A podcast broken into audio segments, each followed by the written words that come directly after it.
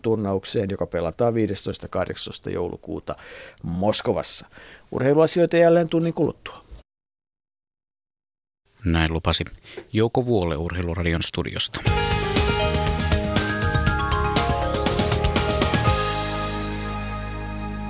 Ennen luontokirjailtaa muutama liikennetiedot. Ensimmäinen tielle 11 Nokialle. Siellä on Odottomuus, jossa raskas ajoneuvo on kaatunut tielle ja tämän vuoksi liikenne on suljettu, tie, tie on suljettu liikenteeltä. Tämä koskee siis tietä 11, tarkemmin paikassa Murhasaaren silta. Raskaalle liikenteelle on kiertotie Hämeenkyrön tie numero 3, Häijään tie numero 249 ja Vammalan kautta. Henkilöautoliikenne ohjataan Siurun ja Nokian yhdystien kautta. Poliisi ohjaa siellä liikennettä. Tie 224 onnettomuuspaikan pelastus- ja raivaustyöt käynnissä Taatilantie Härkätie välisellä tieosuudella. Yksi ajokaista on suljettu liikenteeltä ja pelastuslaitos ohjaa liikennettä arvioitu tilanteen kesto 30-60 minuuttia.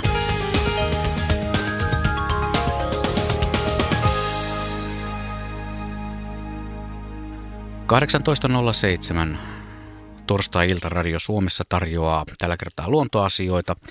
Eilen keskiviikkona pelattiin jääkiekkoa. Tänä iltana puhutaan luontokirjoista parin tunnin ajan aina kello 20 saakka. Tähän lähetykseen voi ottaa osaa soittamalla numeroon 0203 17600 tai vaikka sähköpostilla radio.suomi.yle.fi. Täällä puhutaan illan aikana luontokirjoista siis, minkälaiset ovat mukavimpia kirjoja, minkä haluaisit saada vielä eteesi, mitä ei ole vielä koskaan tehty. Ota kantaa, kerro omia kokemuksia luonto, luontokirjoista, suosikkiteoksistasi ja kaikesta muusta, mikä luontokirjallisuuteen liittyy. Juha Laksonen on myös studiossa. Juha, voisit esitellä vieraat. Kyllä, tänään vieraana ovat tietokirjailija Pertti Koskimies ja professori Juhani Lokki, tuttuja miehiä kummatkin suomalaisille tietokirjailijoiden, tietokirjojen lukijoille ja vähän muillekin luontoharrastajille. Täytyy varmaan aloittaa ihan siitä, että kysyä herrolta, että onko, onko mikään luontokirja työn alla, eli mikä on tällä hetkellä yöpöydän vieressä vai luetaanko romaaneja? Juhani. Ja mikähän siellä on? Hyvää iltaa vaan kaikille. Ö, kyllä siellä luontokirjat, luontokirjat on tietysti uutuuskirjat, joita, joita tässä pyrkii, pyrkii noin selailemaan ja, ja katsomaan hiukan sitä, että missä, missä siellä mennään – ehkä siellä kuitenkin nyt, nyt niin kuin on, on lähimpänä ollut tuo Tieto Finlandia voittanut Jäkäläopas, joka, joka, johon olen nyt viime iltoina, iltoina tutustunut ja katsellut, että mitä se on oikein syönyt. Sen kun hyvin lukee, niin siinä onkin sitten projektia ensi kesäksi. Niin. No joo, kyllä se kai jää noin kannesta kanteen lukematta, mutta, mutta on hyvä tietää tietysti, mitä se sisältää. Mites Pertti? Lintuja olen nyt viime viikkoina lukenut, että tuli, tuli tämmöinen uusi e, Linnut lumen valossa, jossa oli kyllä tosi upeita Markus Varesvuon ja, ja Jari Peltomäen ja kumppaneiden kuvia, että se on nyt ehkä uusin, jonka olen lukenut kannesta kanteen ja tämmöinen Arktikan aika on aivan uusi kanssa, niin kuin nimikin kertoo arktisten lintujen muutosta, sen havainnoinnista oikein mukava lähes 50-vuotinen havaintosarja Suomenlahdelta ja, ja tämmöistä Suomen ympäristökirjaa on selailu nyt myös, tai ihminen ja ympäristö, jossa on paljon näitä ympäristöihmisen luontosuhdetta ja, ja tämmöistä. Mutta e, yleensä on näin, että yöpöydän ja sängyn, sängyn tuntumassa niin on viidestä kuuteen seitsemänkin kirjaa yhtä aikaa ja vähän mielialojen mukaan ja junassa luen sitten ja oikeastaan suuri ongelma on se, että ei ole tarpeeksi aikaa lukea. Yllättävän samanlaisia mielipiteitä tulee tästäkin suunnasta. Mites Bloombergillä? Onko no se jo. Tex Willer vielä tuota työn alla? No, kyllä, mä sen, kyllä mä sen sain viime viikolla luettua loppuun, mutta tota, mulla on erää Juha Laaksosen uuttyökirja äh. ollut tuossa luvussa jo pit, pidemmän aikaa. Sitä on tullut tavattua oikein hartaudella. Sitten lueskelin tuossa vähän aikaa sitten sattuneesta syystä muutamia Afrikkaa sivuavia luontokirjoja. Sellainen vanha Afrikan savannit-kirja, jonka pelastin kirpputorilta. Eihän se tieto sinänsä ole valtavasti muuttunut ehkä, ehkä täsmentynyt hieman ja sitten pojalle ostin sellaisen kirjan kuin Eläinmaailman ennätykset ja sitä ollaan sitten yhdessä, siitä on tutkittu, että mikä se juoksee lujimpaa ja mikä lintu lentää nopein. No, hauska tapa oppia lapsen hauska tapa oppia sitten uusia asioita elämänmaailmasta. Tehdään vielä pelisäännöt selväksi. Soittakaa ja kertokaa omista suosikkiteoksistanne ja ottakaa kantaa, millaisia kirjoja pitäisi tehdä tai olisi mukava lukea. Ja myös Juhani ja Pertti, niin tässä on kymmenkunta kirjaa esillä. Tältä saa nostaa, jos tulee semmoinen tunne, että nyt otankin tuo ja kehun kanta tai sisältöä tai valokuvia tai saa niitä tuomitakin, mutta ollaan semmoisia suht rauhallisella linjalla. Sehän on tärkeää, että suomalaiset kuitenkin lukee, eikö niin? Näin on, 0203 17600 on meidän puhelinnumero ja jos siihen soittaa, se maksaa pikkuisen niin kuin puhelin, puhelin Puhelimen käyttö yleensäkin ottaen lankapuhelimesta soitettuna 8,21 senttiä per puhelu plus 2 senttiä minuutilta. Ja matkapuhelimesta, jos soittaa, niin hinta on sitten 8,21 senttiä per puhelu ja 14,9 senttiä minuutilla. Niin ja voihan meitä lähestyä myös tekstiviestilläkin. RS-välilyönti teemailta, väli ja sitten oma viesti numeroon 16149. Tuon viestin lähettäminen maksaa 40 senttiä ja eikä siinä vielä kaikki Radio Suomen sivuilta löytyy sähköinen lomake, jonka kautta pääsee myös omia tarinoitaan, omia kokemuksiaan luontokirjoista meille lähettämään. Mutta tässä kohtaa ei vielä yhtään puhelua ole, mutta niitä saa soittaa edelleen 0203 17600 on puhelin. Juhas, Ota, ot, niin. Joo, otetaan täältä. Täällä on kuitenkin kirjekysymys, missä puhutaan tästä, että onko tarjolla liikaa ulkomaista käännöskirjallisuutta, Pertti Koskimies, aika paljon käyt läpi ulkomaisia kirjoja, niin miten sinä niitä, millä silmällä katselet, että etsitkö sinä semmoista kirjaa, minkä voisi kääntää vai toteatko heti, että ei voisi kääntää ja kannatat enemmän suomalaista kirjaa? No, tuosta juolahti mieleen itse asiassa ottaa kiinni tuosta Juha Plumperin sanomasta eläin kunnan tai eläinmaailman ennätyksistä, niin sehän on alun perin englantilainen kirja ja englanninkielinen ja, ja esimerkiksi sopii hyvin eh, käännettäväksi Suomen oloihin. Tiedän, että se sitten käännettiin ja ilmestyi tässä tänä vuonna. Sehän on asiaa, joka joka ei muuksi muutu, että, että kun on koko eläinmaailma, siellä on kepardin juoksuennätykset ja, ja muuttohaukan syöksynopeudet ja kaikki tämmöiset ja, ja, ja on siis, siellä on nisäkkäät erikseen, linnut erikseen ja ehkä mm, suomalaiset ovat hyvinkin tietokilpailu henkistä kansaa, että meillähän on, on tietokilpailuja ollut radiossakin ja, ja sitten televisiossakin jo pitkään ja ne on semmoisia illanistuja aiheita, että tämmöinen käännöskirja puree erittäin hyvin ja kyllähän meillä aika paljon on tehty luontoon liittyviä määritysoppaita, nimenomaan niitä ei oikeastaan ehkä kovin paljon muita luontokirjoja, mutta just tämmöisiä määritysoppaita ja osa sopii varsin hyvinkin, siellä vähän lajeja vaihdetaan riippuen suomalaisesta kustantajasta, mutta sitten markkinoille kyllä lykätään semmoisia yksi yhteen kirjoja, jossa on, on esimerkiksi Englantihan on tai Iso-Britannia tyypillinen lähtömaa ja siellä on sitten osa lajeista sikäläisiä ja puuttuu meidän hyvinkin tavallisia lajeja, että, että ne on ehkä aika halpoja toteuttaa, mutta ei tarvitse suomalaista asiantuntijaa eikä muuta, mutta tuota, kyllä ne sitten ei ehkä lukija palvele ollenkaan niin hyvin, niin kuin Suomi on jo alun perinkin tehty. Kyllähän, kyllähän tilanne on se, että, että silloin kun luontokirjaa käännetään Suomeen, niin minusta siinä tehdään lukijalle karhunpalvelus, ellei sitä sitten lokalisoida ihan kunnolla. Eli, eli otetaan huomioon sitä, sitä, mikä se tilanne on – on Suomessa kunkin lajin kohdalla ja käyttäytyminen saattaa olla erilaista, jonkun verran erilaista ja, ja, ja joissain tapauksissa myöskin ulkonäkö, koska meillä on hiukan eri alalajeja ja, ja näin, näin johdetaan helposti harhaa, jos siinä ei ole asiantuntevaa kääntäjää. Ja nimenomaan siinä täytyy, minusta täytyy toimia sillä tavalla, että se kääntäjä on nimenomaan se asiantuntija. Kieltä sitten voi tarkistaa – ja tulee tarkistaa tietysti ammattilaisen. Mutta jos siinä on ammattikääntäjä, niin sen tekstin perkaaminen sitten kunnolliseksi, niin kuin asiatekstin asian osalta kunnolliseksi, niin se on tosi vaikeaa ja työlästä. Ja sieltä löytyy aika hassuja virheitä sitten, koska esimerkiksi biologiassa just on englannin kielessäkin aika paljon terminologiaa, joka ei, ei vaikka olisi kuinka huippukääntäjä, niin minulle kääntäminen on lähinnä aihe, koska tyttäreni opiskelee ranskaa ja englantia ja hänestä tulee kääntäjä ja puhumme usein silloin tällöin kääntämisen noin teoriastakin yleensä ja näin. Niin, niin tota, ja kirjoja lukevana, paljon kirjoja lukevana, niin kyllä, kyllä huomaan, että se kääntyy sitten ihan tosiaan asian kannalta hyvinkin hassuja, hassuja ja aivan, aivan hoopoja tilanteita tuosta, tulee. Tuosta voisi ottaa ihan hyvin jonkun esimerkin. Esimerkiksi suo on sellainen asia, joka englannin kielessä on ainoastaan yksi tai kaksi mahdollista termiä suomen kielestä. En ole koskaan laskenut, mutta voisin kuvitella, että löytyy parikymmentä erilaista ilmaisua erilaisille soille ja, ja niillä on oma lajistonsa ja useimmiten ammattikääntäjä menee siinä täysin pieleen.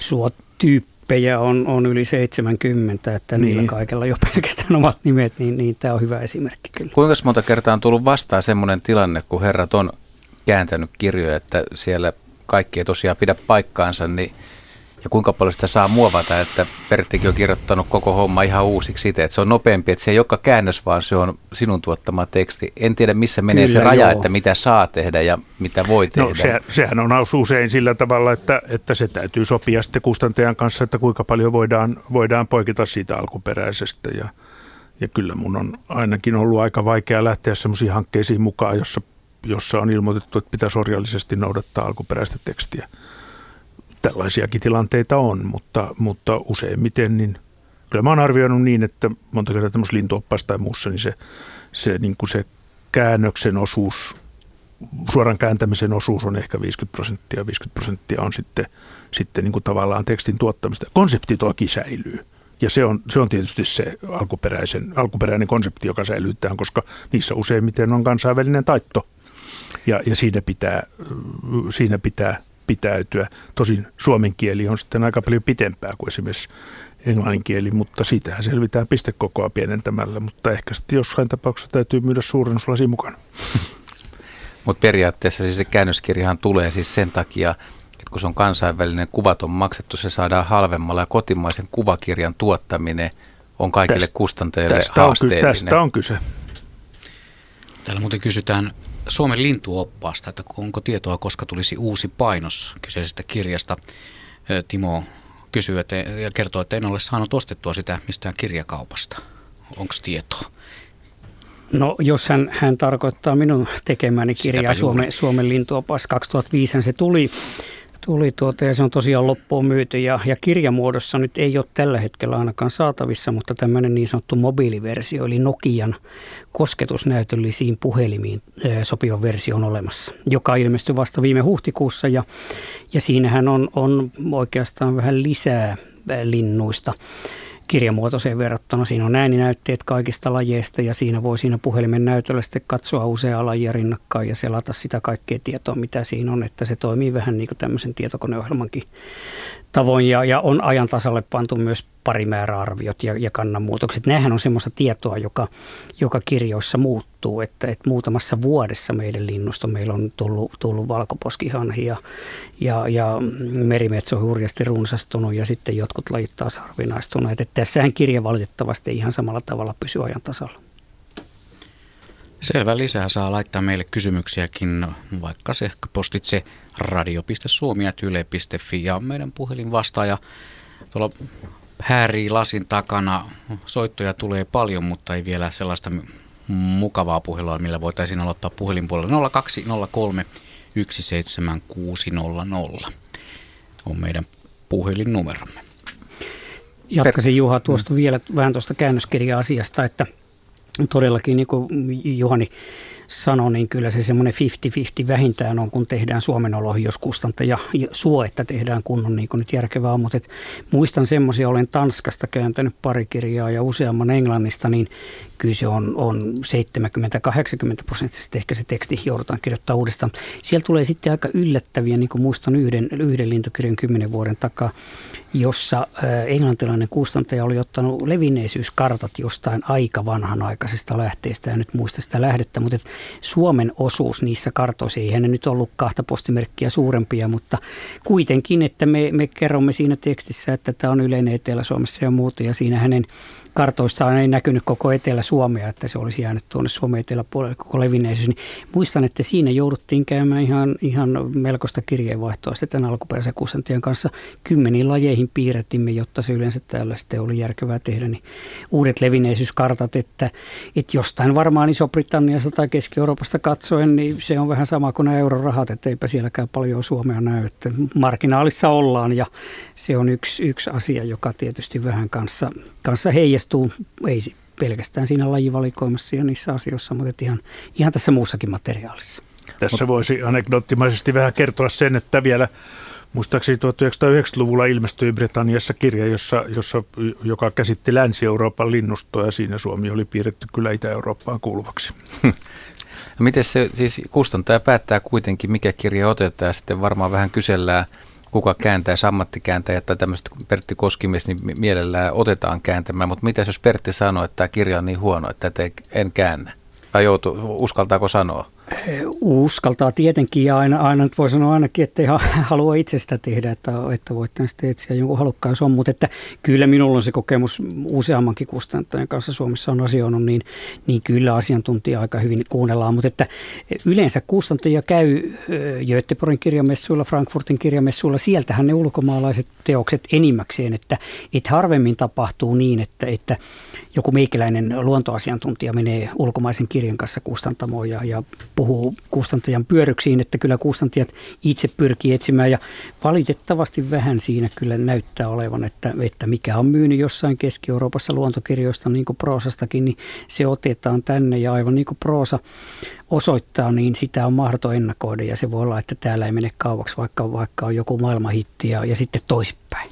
Onko Juhani kirjalla joku kipuhinta, mitä asiakas katsoo, kun ajatellaan, että tehdään näitä halvempia kirjoja, niin lasketaanko siinä heti, että se kirja saa maksaa 20 euroa tai 25, mutta ei enää 40 euroa? Että se, kyllä, kyllä siinä varmasti ainakin kustantajien, kustantajien mielessä sellainen kipuhinta hinta on ja kirjakauppia mielessä sellainen kirjaka- kipuhinta on. Mä en nyt osaa ehkä ihan sanoa, mikä se tällä hetkellä on, mutta että, että kyllä se voi olla, että se raja on jossain tuossa 30 30 kohdalla tällä hetkellä, että siitä, siitä yli jos mennään, sitten täytyy siinä jotain erikoista, erikoista olla, olla mutta, mutta tietysti se aika paljon kirjoja tehdään myöskin tällä hetkellä niin, että, että, että niistä otetaan jollekin kirjakauppaketjulle, no niitähän ei meillä monia ole Suomessa, mutta otetaan ketjulle oma painos, ja, ja joka sitten – otetaan aika suurena, ehkä viisinumeroisenakin lukuna ja, ja sitten se dumpataan aika halvalla menemään ja silloin siitä saattaa kyllä todella sitten tullakin myyntimenestys. Niin, tähän luontokirjailtaan voi osallistua joko soittamalla sähköpostitse, tekstiviestillä tai Radio Suomen nettisivujen kautta. Jossain vaiheessa kerron vielä lisää noita yhteystietoja. Mutta sellaisia tarinoita mielellään kuulisimme, että onko esimerkiksi joku luontokirja ollut äh, ikään kuin kipinänä luontoharrastuksen aloittamiseen, jos sieltä vaikka perheen hyllystä on löytynyt joku teos, joka on sitten antanut vaikka lintupuolelle tai ihan muuten vaan luonnossa viihtymiselle sellaisen potkun, niin tällaisia tarinoita kuuntelisimme mielellämme. Tuuli kysyy tai kertoo, että hän haluaisi ostaa kirjan, jossa olisi tavisten tunnelmapaloja luonnosta, yksinkertaista yksinkertaiselle ihmiselle. Kuinka paljon tällaisia kirjoja näkee? Onko niitä? Hyvin, hyvin vähän, ei tule ensimmäistäkään. Nyt, nyt siis kyllähän me pyrimme tietenkin äh, kansantajuisia kirjoja tekemään ja näin pitää ollakin ja sujuvasti kirjoitettu on, on tekijän päässä sujuvasti ajateltu ja ymmärretty ja, ja lukija ei silloin töksähä siihen, että mitä hän tässä tarkoittaa. Ja kyllä varmasti tämmöinen lähestymistapa, että entistä enemmän – lähdettäisiin niin tavallisen ihmisen eikä, eikä luontoharrastajan luonnosta noin hirmuisen kiinnostuneen ihmisen näkökulmasta, niin sillä saataisiin tätä luontotietoa enemmän, mutta tiedän, että suomalaisilla kustantajilla niin, niin jotenkin on vähän hirttäytynyt kiinnittämä oppaiden myynti, että jos menee vähän jotain toisenlaista luontokirjaa ehdottamaan, niin, niin aina sanotaan, että joo, että ei ne mene kaupaksi, että, että, että tämmöisiä joka kevät uusi lintuopas tai kaksi ja ja sitten jo touko-kesäkuun korvalla tulee sieniopas ja mm, vähän kyseenalaistan kyllä itse, että kuinka paljon näitä tarvitaan. Että tässä Laaksosen Juha on tuonut muutamia hyviä kasvioppaita esiin, että väittäisi, että melkein kasveista enemmänkin ja hyönteisistä nyt puhumattakaan, niin tarvittaisiin hyviä uusia oppaita. Sitten meillä on se peräänkuulutettu ensimmäinen soittaja mukana lähetyksessä. Jarmo Suhonen, tervehdys. Tervehdys, tervehdys. Minkälaista kirjatarinaa sinulla? No tämmöistä kirjatarinaa mulla on, että omistan tämmöisen kuin Yrjö Kokon kirjoittaman kirjan Laulujoutsen. On näitä 50-luvun kirjoja ja oikeastaan siitä semmoisen kiinnostuksen sain niin kuin luontoa kohta. Että nämä on nämä Lapin joutsen aiheiset kirjat semmoisia suurenmoisia. Joo, siinä, siinä soittaja on kyllä ihan, ihan oikeassa. Se on myöskin minulla ollut, ollut se innoituksen lähde aikanaan hyvin pitkälle. On klassinen, klassinen teos ja, ja aika pitkälle voidaan kai sanoa, että se, että laulujoutsen tänä päivänä on, on lähes jokaiselle suomalaiselle mökkirannasta tuttu, niin, niin se on kyllä Yrjö Kokon ja nimenomaan tuon kirjan ansiota. Siitä kääntyi Joutsenen suojelu positiiviseen suuntaan ja, ja laulujoutsen sitten pääsi sen jälkeen runsastumaan. Sitten hänellä oli tämmöinenkin kirja, kun ne tulevat takaisin, että lainastosta luin. Joo, se on, se on jatko, jatko-osa tälle, tälle laulujoutsen kirjalle ja nämä, tämä, itse asiassa tämä pari yhdessä on, on kääntänyt laulujoutsenen suojelun tai laulujoutsenen runsastumisen ja, ja, ja tuossa on minusta aivan erinomainen esimerkki positiivista luonnonsuojelutyöstä. Sitten näissä lintuoppaissa, niin ostin tämmöisen, on niin kuin valittujen palojen painama 2003 vuodelta on niin kuin Suomen ja Euroopan lintuopas, niin siinä on kyllä laajat tiedot näistä koko Euroopan linnustosta, mutta sitten nyt käsillä ei ole vain sitä, mutta jossakin tuolla kirjalaatikoihin pimennossa on, minulla oli 60-luvulta retkeilijän lintuopas, niin se on siinä mielessä harvinainen, että Pentti Linkola on piirtänyt siihen nämä Suomen lintujen kuvat. Se retkeilijä lintuopas, sen tekstinhän on kirjoittanut Olavi Hildeen aikanaan, Joo. mutta se kuvitus on kyllä... Se oli alkuperäinen, sehän Ruotsista on. Se on Ruotsista hankittu, kyllä. Mutta tuosta kirjasta haluaisin sen sanoa, että, että siinä on ehkä, äh, ehkä parhaat mahdolliset sanalliset kuvaukset lintujen äänistä. Siinä Joo. suhteessa se on minusta sen, sen ylittänyttä ei, ei käteeni ole kyllä vielä osunut. Sekä, sekä myös tästä lintujen, niin kuin missä tilanteessa ne, ne luonteenomaisesti tavataan ja niiden, niiden käyttäytymispiirteet aika ylittämättömällä tavalla, sillä tavalla se ydin saatu. Että Olavi Hildeen oli kyllä, kyllä melko lahjakas näissä asioissa ja, ja täytyy sanoa, että te olette ihan oikeita kirjoja nostanut esille tämmöisiksi esimerkkeiksi siltä ajalta.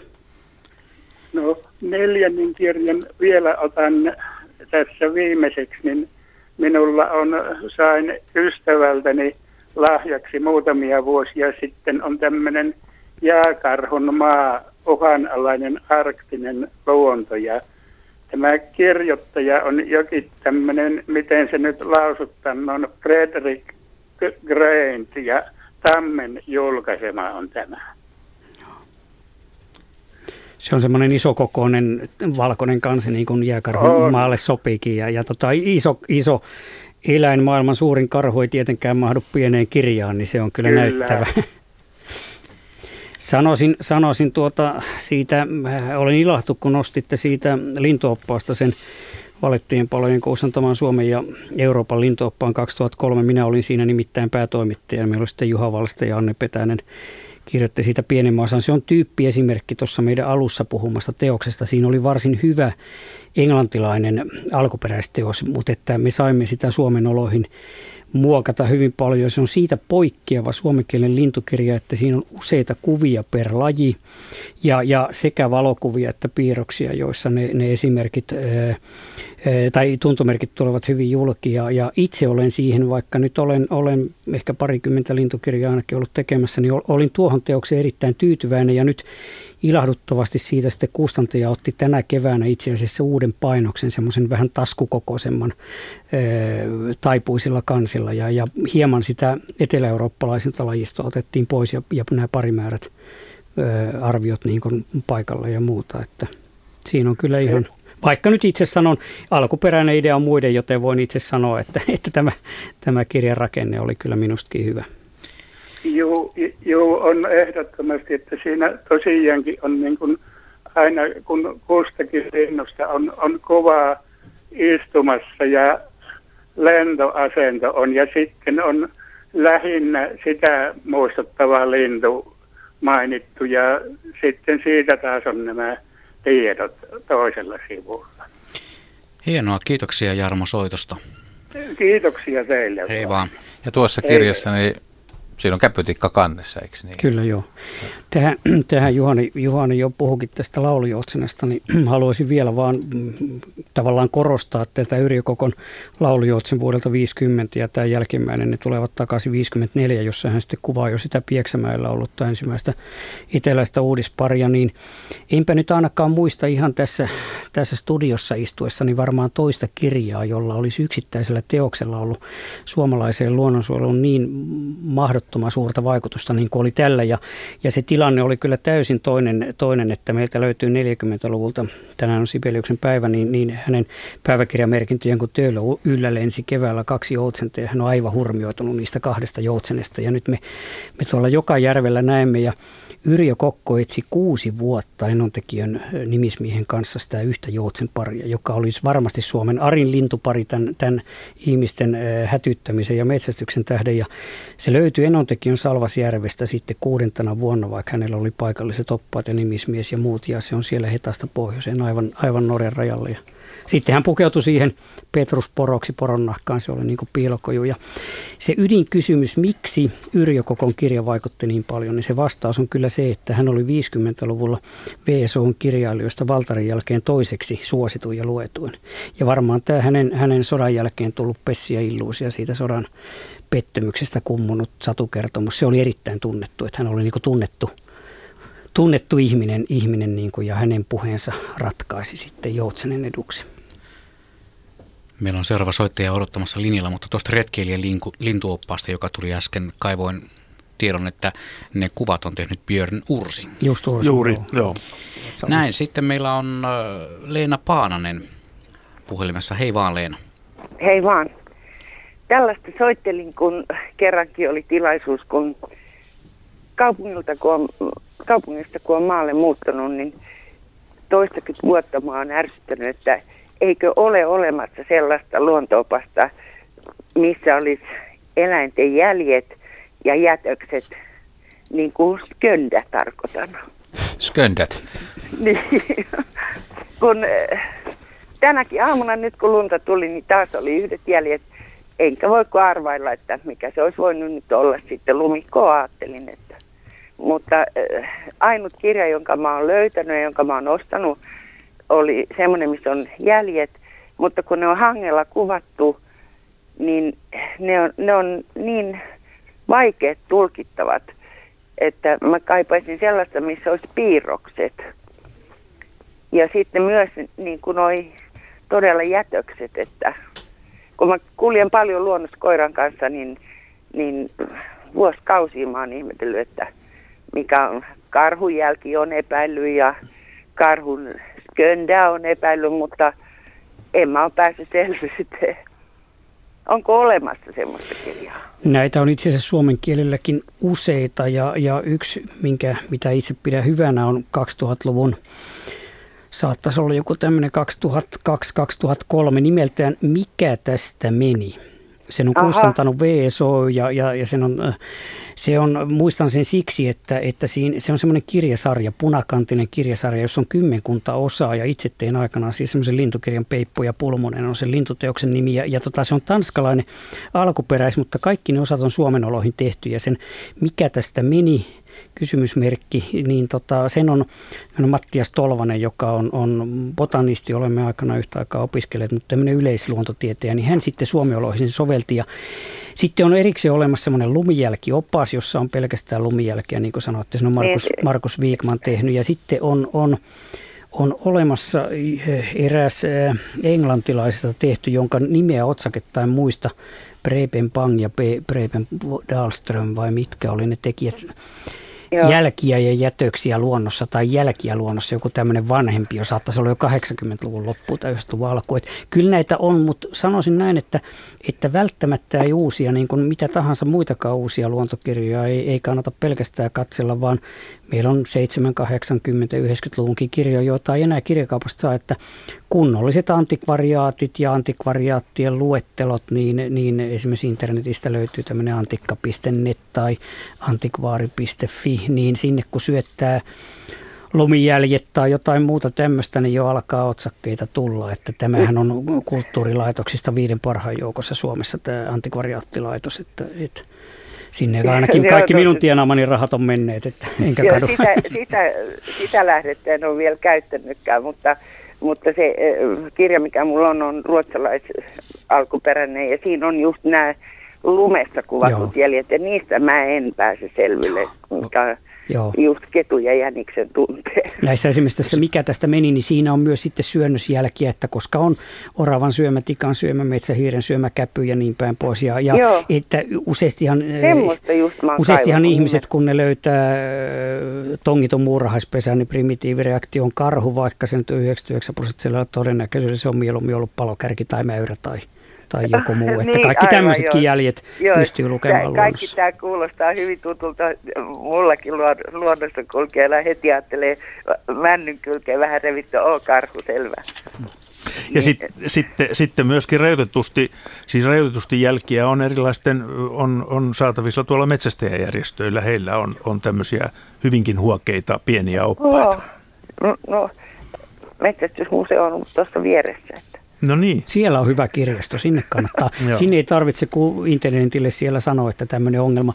Heillä on käytännössä kaikki nisäkäs kirjallisuus ja tämmöinen vanha metsästyskirjallisuus se sisältää juuri hyvin paljon. Ja mikä hienointa, niin ennen vanhaan oli varaa maksaa taiteilijoille, jotka siihen aikaan maalasi erittäin hienoja kuvia. Siellä on, siellä on niin kuin vanhoissa metsästyslehdissä kirjoissa meidän parhaiden kuvittajien, niin kuin von Wright-veljesten kuvitusta, että, että tota, kannattaa semmoista vanhempaakin materiaalia tutkia.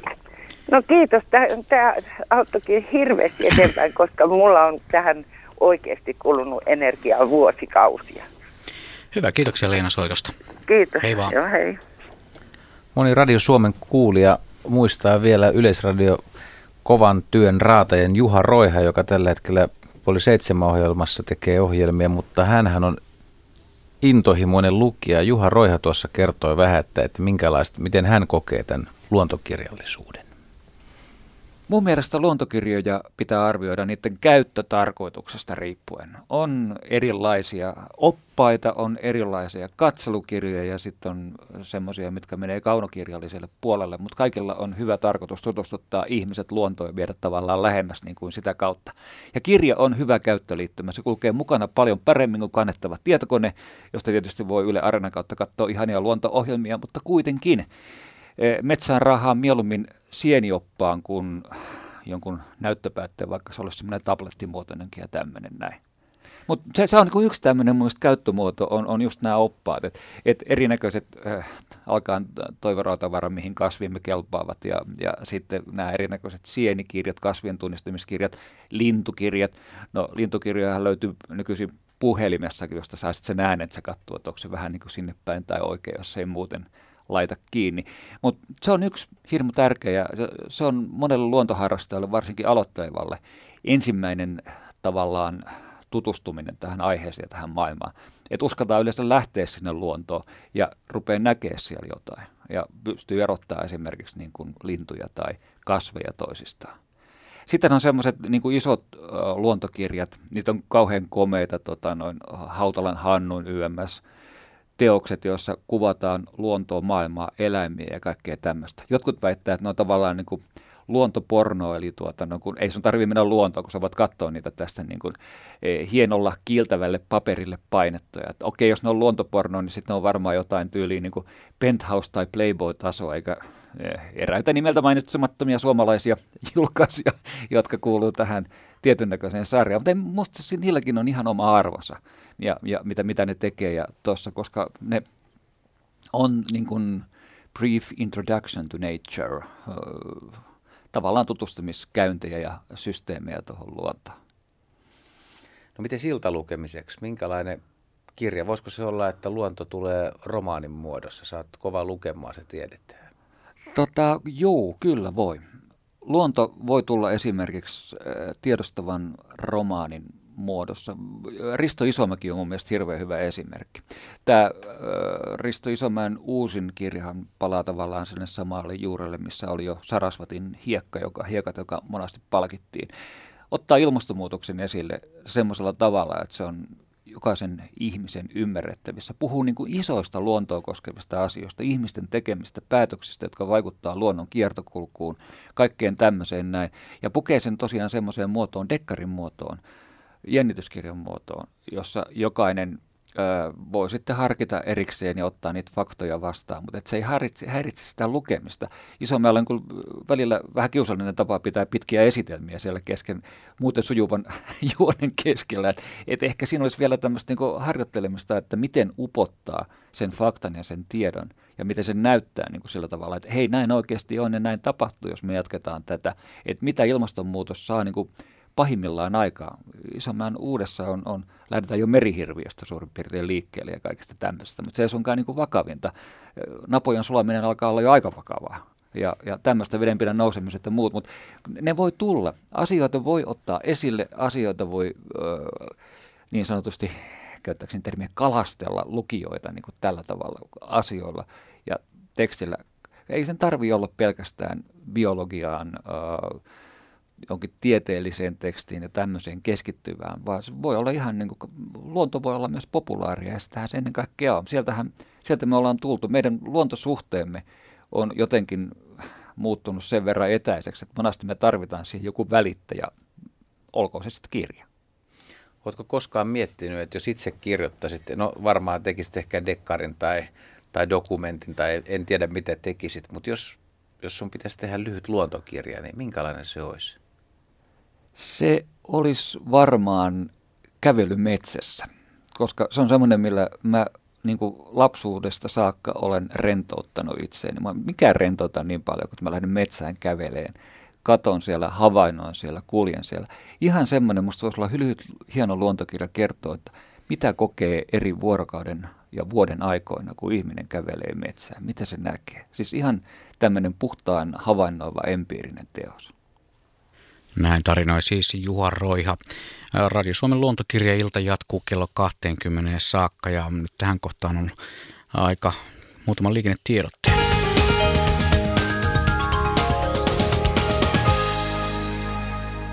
Ensin kerron Pohjois-Pohjanmaalla liikkuvasta erikoiskuljetuksesta. Tämän erikoiskuljetuksen vuoksi liikenne pysäytetään ajoittain. Ja se kulkee seuraavien tuntien aikana reitillä Alavieska, Alempi tieverkko, tie 27 Alavieska, tie 7740 Kalajoki, tie 7780 Kalajoki, Alavieska, alempi tieverkko. Poliisi ohjaa liikennettä ja tämän erikoiskuljetuksen korkeus on 8,4 metriä ja leveyttä sillä on 8,6 metriä. Perillä se on kohteessaan kello 22. Sitten tie 11, siellä tilanne jatkuu Nokialla edelleen. Onnettomuus, jossa raskas ajoneuvo on kaatunut liikenteelle. Tie on suljettu liikenteeltä ja raskaalle liikenteelle on kiertotie Hämeenkyrön tie numero 3 kautta Häijään tie numero 249 ja Vammalan kautta. Henkilöautoliikenne ohjataan Siuron yhdystien kautta. Poliisi ohjaa sielläkin liikennettä ja vielä tiedoksi tielle 224 Halikko Auratielle Taatilan tie Härkätie välille, että onnettomuuspaikan raivaustyö on nyt ohi ja liikenne sujuu taas normaalisti.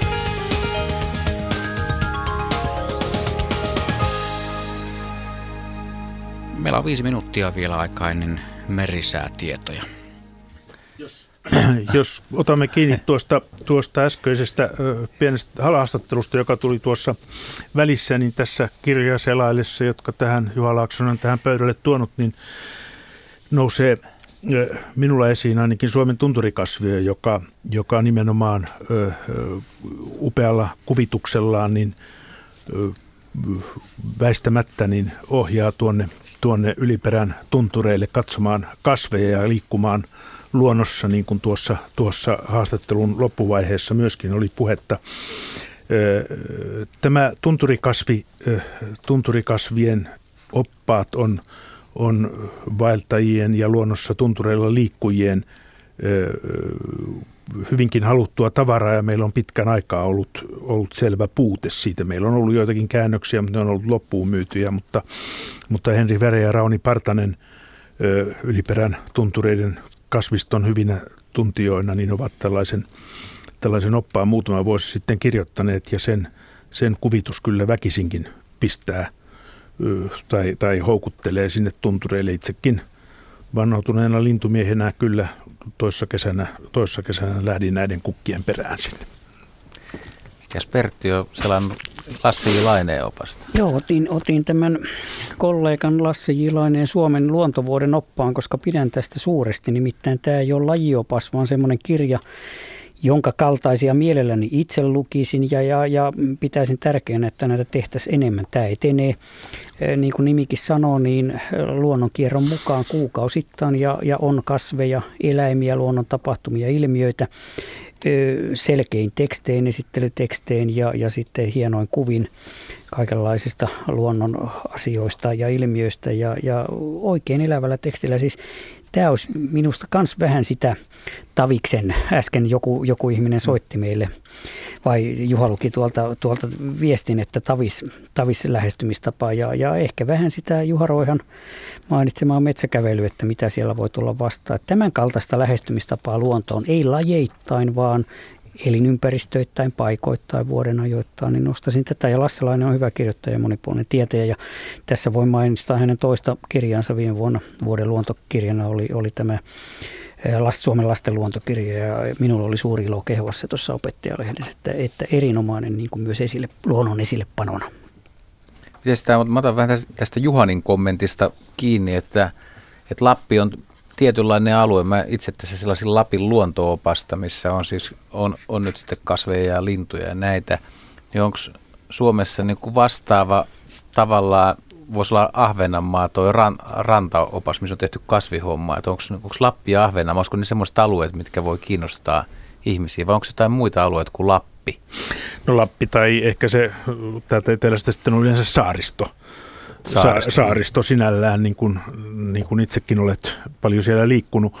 Ja, ja nämä nyt varmasti on sellaisia selviä kokonaisuuksia, joista aika paljon, paljon kirjoittaa ja jotka on, on tietyllä tavalla selvästi rajautuvia.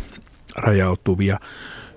Sittenhän meillä on aika paljon kirjoitettu myöskin sitten näistä nimenomaan ehkä linnustosta eri alueilla. Eri, on, meillä on Pohjois-Savosta, meillä on Turun alueelta, Uudenmaan ö, linnusto on juuri ilmestynyt mahtava, mahtava 500-sivuinen järkäle, jossa on, pelkä, on sekä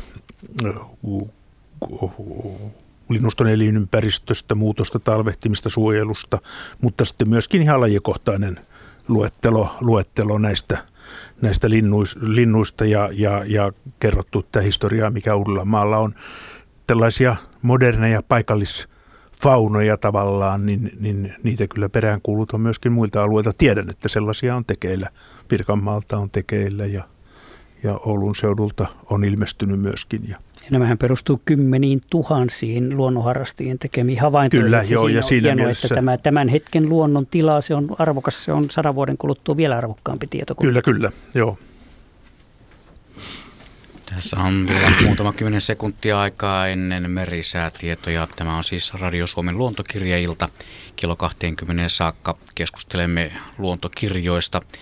Onko niitä tarpeeksi, onko niitä liikaa, löytyykö kaikille kirjoille ostajia ja lukijoita? Minkälaisen kirjan sinä juuri haluaisit saada eteesi luettavaksi ja onko sitten jollain kirjalla ollut merkitsevä, mullistava suorastaan ö, ikään kuin rooli omassa luontoharrastuksessasi. Soita meille 0203 17600 on puhelinnumeromme tai vaikka sähköpostilla radio.suomi at yle.fi, mutta kello on nyt 18.50.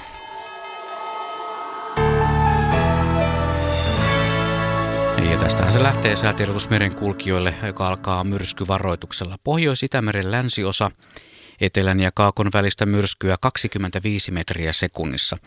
Pohjois-Itämeren itäosa, Ahvenanmeri ja Selkämeri, etelän ja kaakon välistä myrskyä 23 metriä sekunnissa. Suomenlahden länsiosa ja saaristomeri, etelän ja kaakon välistä myrskyä 21 metriä sekunnissa. Siis myrskyvaroitukset Pohjois-Itämeren länsiosa, etelän ja kaakon välistä myrskyä 25 metriä sekunnissa, Pohjois-Itämeren itäosa, Ahvenanmeri ja Selkämeri, etelän ja kaakon välistä myrskyä 23 metriä sekunnissa, Suomenlahden länsiosa ja saaristomeri, etelän ja kaakon välistä myrskyä 21 metriä sekunnissa.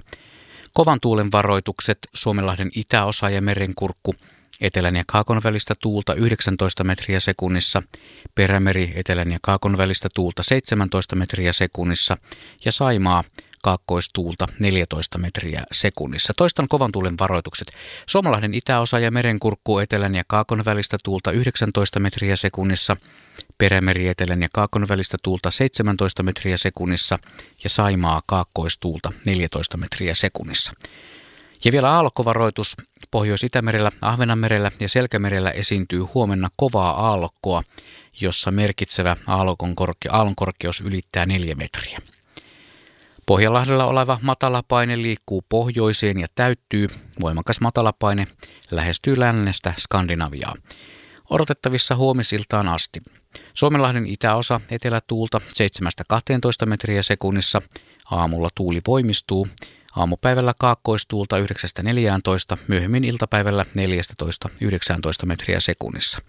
Tänään paikoin huomenna iltapäivällä yleisemmin vesi- tai lumikuuroja.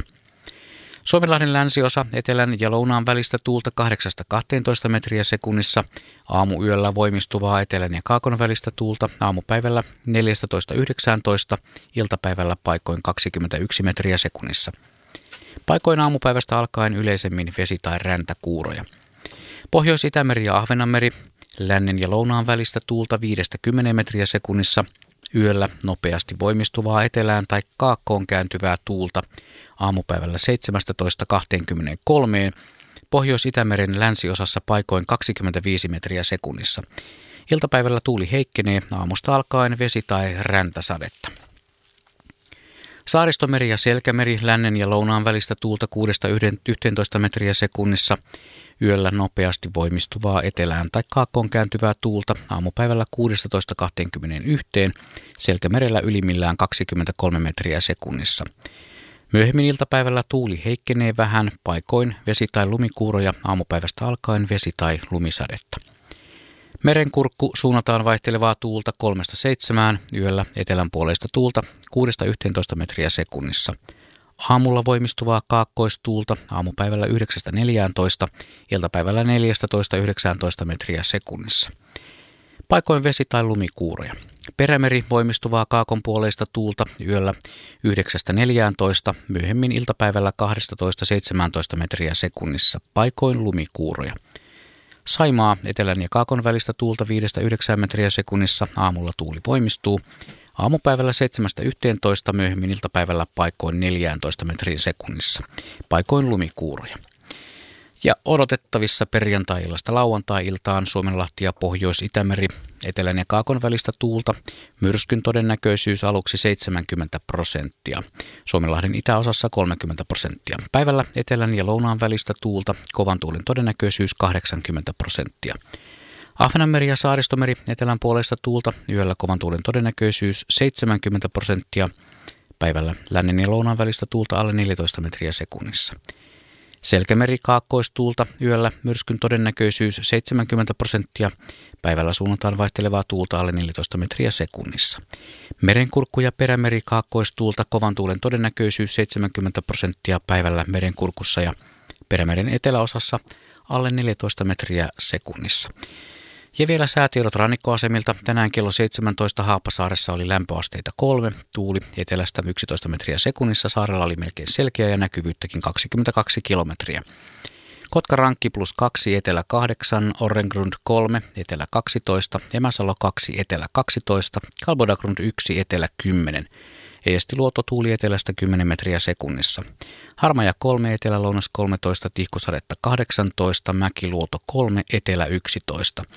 Bokashär 4, lounas 12, vesikuuroja 40, Jussario 3, länsilounas 11, vesikuuroja 30. Hankotuliniemi 3, länsilounas 9, Rossario 3, länsi 10, Veenö 3, länsi 6. Uutö 3, länsi 8, selkeää yli 50, Booksharen tiedot puuttuvat. Ristna lämpötila plus 3 astetta, länsi-lounaasta tuulta 4 metriä sekunnissa, puolipilvistä ja näkyvyyttä 50 kilometriä. Gotska Sandön plus 1, länsi-lounas 3, yli 50, Rajakari 1, länsi-lounas 4, Fagerholm 2, länsi-lounas 5, Kuninge 1, lounas 6, puolipilvistä yli 50. Nyham 2, länsi 9, selkeää yli 50, Märket 0, länsi, anteeksi, lounas 9. Isokari 1, länsi-lounas 7, puolipilvistä yli 50 kilometriä näkyvyyttä, kylmäpihlaja 2, lounas 9, vesikuuria 45. Tahkoluoto 2, etelä-lounas 8, pilvistä yli 50, Kristinan kaupunki Karhusaari 1, etelä 8. Bredskäret 0, etelä kaakko 4, Strömingsporen 2, etelä kaakko 6, Valassaaret 1, etelä kaakko 3. Kallan 1, etelä kaakko 6, Tankkari 1, etelä kaakko 4, heikkoa lumisadetta 11. Ulkokalla 2, kaakko 7, Nahkiainen 2, kaakko 9, Raahe 1, kaakko 5, Vesikuuria 24, Oulun Vihreäsaari 1, kaakko 5, Vesisadetta 20. Marjaniemi 1, kaakko Kaakko 6, pilvistä 14, Kemi 1 2, Etelä-Kaakko 10 ja ajoksessa lämpöasteita plus 1. Kaakosta tuulta 6 metriä sekunnissa, tihkusadetta ja näkyvyyttä 18 kilometriä. Meriveden korkeudet tänään kello 17 mitattuna Kemi plus 46 senttimetriä, Oulu plus 38, Raahe plus 41, Pietarsaari plus 44, Vaasa plus 48, Kaskinen plus 55 senttimetriä, Mäntyluoto ja Rauma plus 47, Turku plus 40, Föglö plus 39, Hanko plus 42, Helsinki plus 44 ja Hamina plus 53 senttimetriä. Ja aallokon korkeus tänään kello 16 Pohjois-Itämerellä mitattuna 1,2 metriä. Pitkähkön merisään jälkeen vielä meillä peliaikaa täällä luontokirjaillassa parisen minuuttia. Juha. Mä, mä antaisin ehkä kyllä, mä seurasin teitä, sinä luit hienosti ja Juhani mietti selvästi jotain syntyjä syviä, mutta Pertti luki koko ajan ötökkäkirjaa. Mitä, mitä sieltä löytyi? Ihan mielelläni katselen toki, kun tämän lintupuolen nyt uskon jollain tavalla alkee hallitsevana, niin yleensä kun kirja on käsillä, niin kattelen siinä joku jää itämään, joku tuntomerkki tai muu. Ja, ja ehkä se on näin, että kun on melkein ikänsä kirjojen kanssa ollut tekemisissä kaikella tavalla ja, ja ei osaa olla, ei osaa vessassa käydä olematta kirja mukana tai, tai syömiseen pitää pakottaa itsensä, että nyt ei kun lapsiltakin komentaa ne akuankat ja muut kirjat, no nyt on muitakin kirjoja kuin akuankan taskukirjoja, niin sitä vaan kun on näin hieno kokoelma tässä pöydällä, niin pakkohan se on jotain katella. Niin oli sinulla tuo sienikirjakin Sienikirja katselin oliko myös. Se, oliko siinä ruoka, herkku, mitä, mikä jäi siitä mieleen? No, Joku laji var... Oikeastaan tässä kannessa aika hauskasti suhde sieniin. Tämä on, on Tammen tämmöinen pieni opas Lasse Kososen. Kyllä tämä Suomi on sillä tavalla pieni vaimoni pikkuserkku, nimittäin tämä sienitieteilijä Lasse Kosonen. Niin tämän kirjan nimi on Sienet, tunnista, poimi, varo tässähän se oikeastaan ytimenä. En, en, olen tämän kirjan nähnyt, mutta en muistanut, että on näin hieno otsikko tällä. Kolme näkemystä sieneen. Mä, mä vielä ottaisin kiinni kanssa tuosta Ötökkäkirjasta, nimittäin tämä Ötökkäkirja on sellainen, joka, joka löytyy meilläkin, meilläkin ajelehtimassa siellä pöydällä. Ja tämä on kirja, johon meidän lapsenlapset, semmoiset viisi, viidestä vuodesta eteenpäin sinne aina kymmenvuotiaaksi asti, niin niin tähän ne tarttuu. Ja nämä ötökät on jotenkin kauhean jänniä ja, ja siellä kun sitten siinä vaiheessa, kun ne oppi, ovat oppineet lukemaan ja tätä, tätä selaavat, niin nuo mitä kummallisimmat nimet sieltä toistuu heidän puheessaan kyllä aika usein. Eli tämä on jotenkin semmoinen jännä asia pikkulapsille.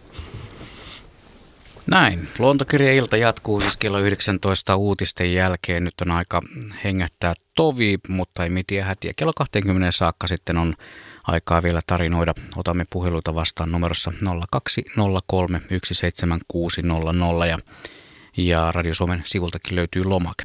Mu- muistettava myös Radio Suomen sähköpostiosoite radio.suomi.yle.fi, mutta nyt kello on 19. On aika uutisten.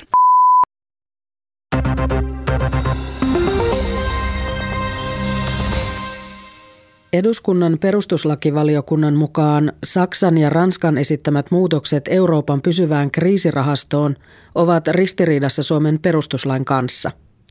Valiokunnan mukaan mahdolliset muutokset pitäisi hyväksyä eduskunnassa kahden kolmasosan enemmistöllä. Nykyisellä hallituksella ei ole tällaista enemmistöä. Perustuslakivaliokunta kertoi kantansa myös suurelle valiokunnalle, joka puolestaan antaa pääministeri Jyrki Kataiselle neuvottelumandaatin tänään alkavaan Brysselin huippukokoukseen. Euroopan keskuspankki on laskenut keskeistä ohjauskorkoaan 0,25 prosenttiyksikköä tasan yhteen prosenttiin. EKPn neuvosto laski ohjauskorkoa edellisen kerran marraskuun alussa. Koronlaskuun osattiin varautua, sillä euroalueen inflaatio on pysynyt sitkeästi kolmen prosentin tasolla. EKP tarjoaa vastedes pankeille myös monivuotisia lainoja, joilla tuetaan pankkien mahdollisuuksia lainata edelleen yrityksille. Metsäliittokonserniin kuuluva MREAL käynnistää kaikkia Suomen tehtaita koskevat YT-neuvottelut. Neuvottelut koskevat noin 1200 ihmistä. Yhtiön mukaan kyseessä on ennakoiva toimenpide, jolla varaudutaan tilausten vähenemiseen. MREALin mukaan sellun ja paperin toimitusmäärät ovat loppuvuonna olleet odotettua alhaisemmat. Pankki- ja vakuutusalan yhtiö Tapiola vähentää YT-neuvottelujen seurauksena 143 työntekijää. Työt päättyvät vuoden loppuun mennessä. Osa irtisanotaan, joillekin yhtiö tarjoaa lähtöpaketin. Tapiolan tavoitteena on säästää kustannuksissa 30 miljoonaa euroa vuoden 2013 loppuun mennessä. Sää on koko maassa enimmäkseen pilvistä. Monin paikoin tulee aluksi vesi, räntä tai lumikuuroja.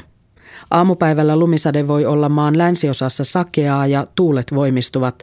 Idässä ja pohjoisessa sateet sen sijaan hellittävät. Lämpötila on maan länsiosassa yöllä 0-5 astetta, päivällä miinus 1 ja plus 5 asteen välillä.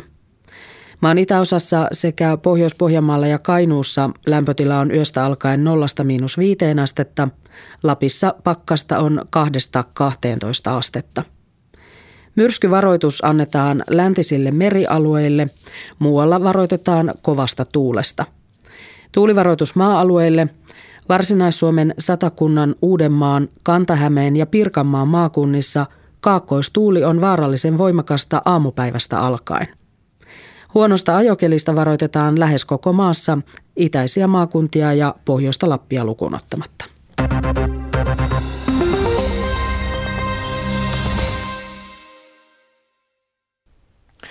Nyt Urheiluradio, toimittajana on Jouko Vuolle. Olympiakomitean hallitus on valinnut ensimmäiset suomalaisurheilijat ensi kesän Lontoon olympiakisoihin. Joukkueeseen nimettiin tässä vaiheessa kahdeksan urheilijaa ja he ovat pistooliampujat Kai Jansson ja Mira Suhonen, Pekingin olympiavoittaja, Satu Mäkelä Nummelo, Nummela, haulikkoon Trapamuntain ja kivääriampuja Marjo Ylikiikka, Rami Hietaniemi saa paikan kreikkalaisroomalaisen painin 84-kiloisten sarjaan ja yleisurheilijat Antti Kempas, Jarkko Kinnunen kävelijät ja Leena Puotiniemi maratonille valittiin jo tänään. Joukkueen koko tulee olemaan kaikkia 40 ja 65 urheilijan välillä. Lontoon kisat ovat 27. heinäkuuta 12. elokuuta ja muun muassa melojat eh, valitaan vasta kevään kokouksessa 24. toukokuuta viimeinen valintatilaisuus 5. heinäkuuta. Melojat ovat hank- ehtineet hankkia olympiapaikkoja Suomelle Anne Rikalan ja Jenni Mikkosen toimesta, mutta Velonassa käydään vielä lajikarsintoja. Myös kouluratsastaja Mikaela Lind on lähellä olympiapaikkaa. Hän on ratsastajaliittojen laskemien mukaan edennyt henkilökohtaisen olympiarankingin kymmenelle sijalle ja se tarkoittaisi Suomelle maapaikkaa. Sen sijaan purjehduksessa Silja Lehtisen, Silja Kanervan ja Anniina Takalan olympiapaikan varmistuminen jäi yhden voiton päähän, jos Match Race-verkunta olisi onnistunut voittamaan päivän neljästä lähdöstä kaksi, olisi paikka kahdeksan joukossa varmistunut. Nyt tiimin saldoksi ensimmäisestä kartsakierrokselta jäi 11 voittoa ja kolme tappiota. Kisa jatkuu suomalaisten osalta lauantaina uudella karsintakierroksella.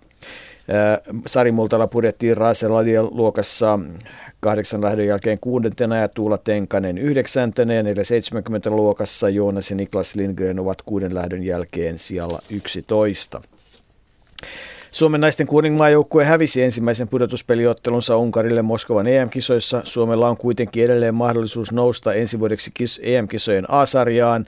Tappio Unkarille kirjattiin numero 4-7. Suomi hakee finaalipaikkaa ja nousua A-sarjaan. Huomisaamun pudotuspeliottelussa Puolaa vastaan. Puolan Suomi kukisti alkusarjassa 6-4. Jääkiekkoja Mikael Granlund puhdistaa pöytää. Nyt hänet valittiin pääkaupunkiseudun parhaaksi urheilijaksi. Helsingin urheilutoimittajien valinta. Vuoden urheiluteosta palkittiin jalkapalloseura HJK miesjoukkue, joka voitti Suomen mestaruuden peräti 24 pisteen erolla ennen Interia ja juhli lisäksi Suomen kapin voittoa. Ja rahauutinen tulee Los Angelesista. Albert Pujols siirtyy baseball MLB-liigan Los Angeles Angelsin riveihin kymmenvuotisella sopimuksella ja siitä palkkaa 250 miljoonaa dollaria, 70 000 taalaa päivässä, sillä pärjää. Uintiin ja muihin asioihin palataan tarkemmin sitten 21 jälkeen urheiluradiossa. Näin lupasi Jouko Vuoles. 19.06 ja Radio Suomen torstai-illassa kahisevat luontokirjojen sivut täällä studiossa. Vahva joukko, tietokirjailija Pertti Koskimies ja professori Juhani Lokki ja kollega Juha Laaksonen luontokirjojen parissa vielä kello 20 saakka. Täällä on muuten äsken Täällä on moniakin viestejä tullut tähän lähetykseen. Voi edelleenkin lähettää monia viestejä mielellään ja voi soittaa meille 0203 17600. Tässä on laitettu viesti, ei tässä ole lähettäjän nimeäkään, mutta ei se mitään. Hän kertoo, että kylässä ollessani sain tutustua lintukirjaan, jossa oli ääni myös mukana. Kun painoi sivulla olevaa nappia, niin kuuluviin tuli kuvassa olevan linnun ääntelyt. Myös aakkosellista hakemisesta löytyi haluamani linnun ääni. Oletan kirjan olevan hinnaltaan arvokas. Kirja on huikea kokemus ja mahtava lahja aloittelevalle pongarille. Ei se kauhean kallis, on, onko se joku 40 luokkaa tai muuta, mutta tiedän, se on, tam, se on alun perin ruotsalainen ja Tammi Kustansisen ja sitä on myyty luontokirjoksi aivan määrättömäksi. En muista, muista lukua, mutta se luku oli jotain aivan huikea ja nythän on tullut uusi eläimet äänessä samalla konseptilla. Se ihmisiä viehättää, että se on siinä samassa, ei tarvitse erikseen levysoitinta tai muuta äänikonetta. Juhakin varmaan olet sitä lintumiehenä selailut.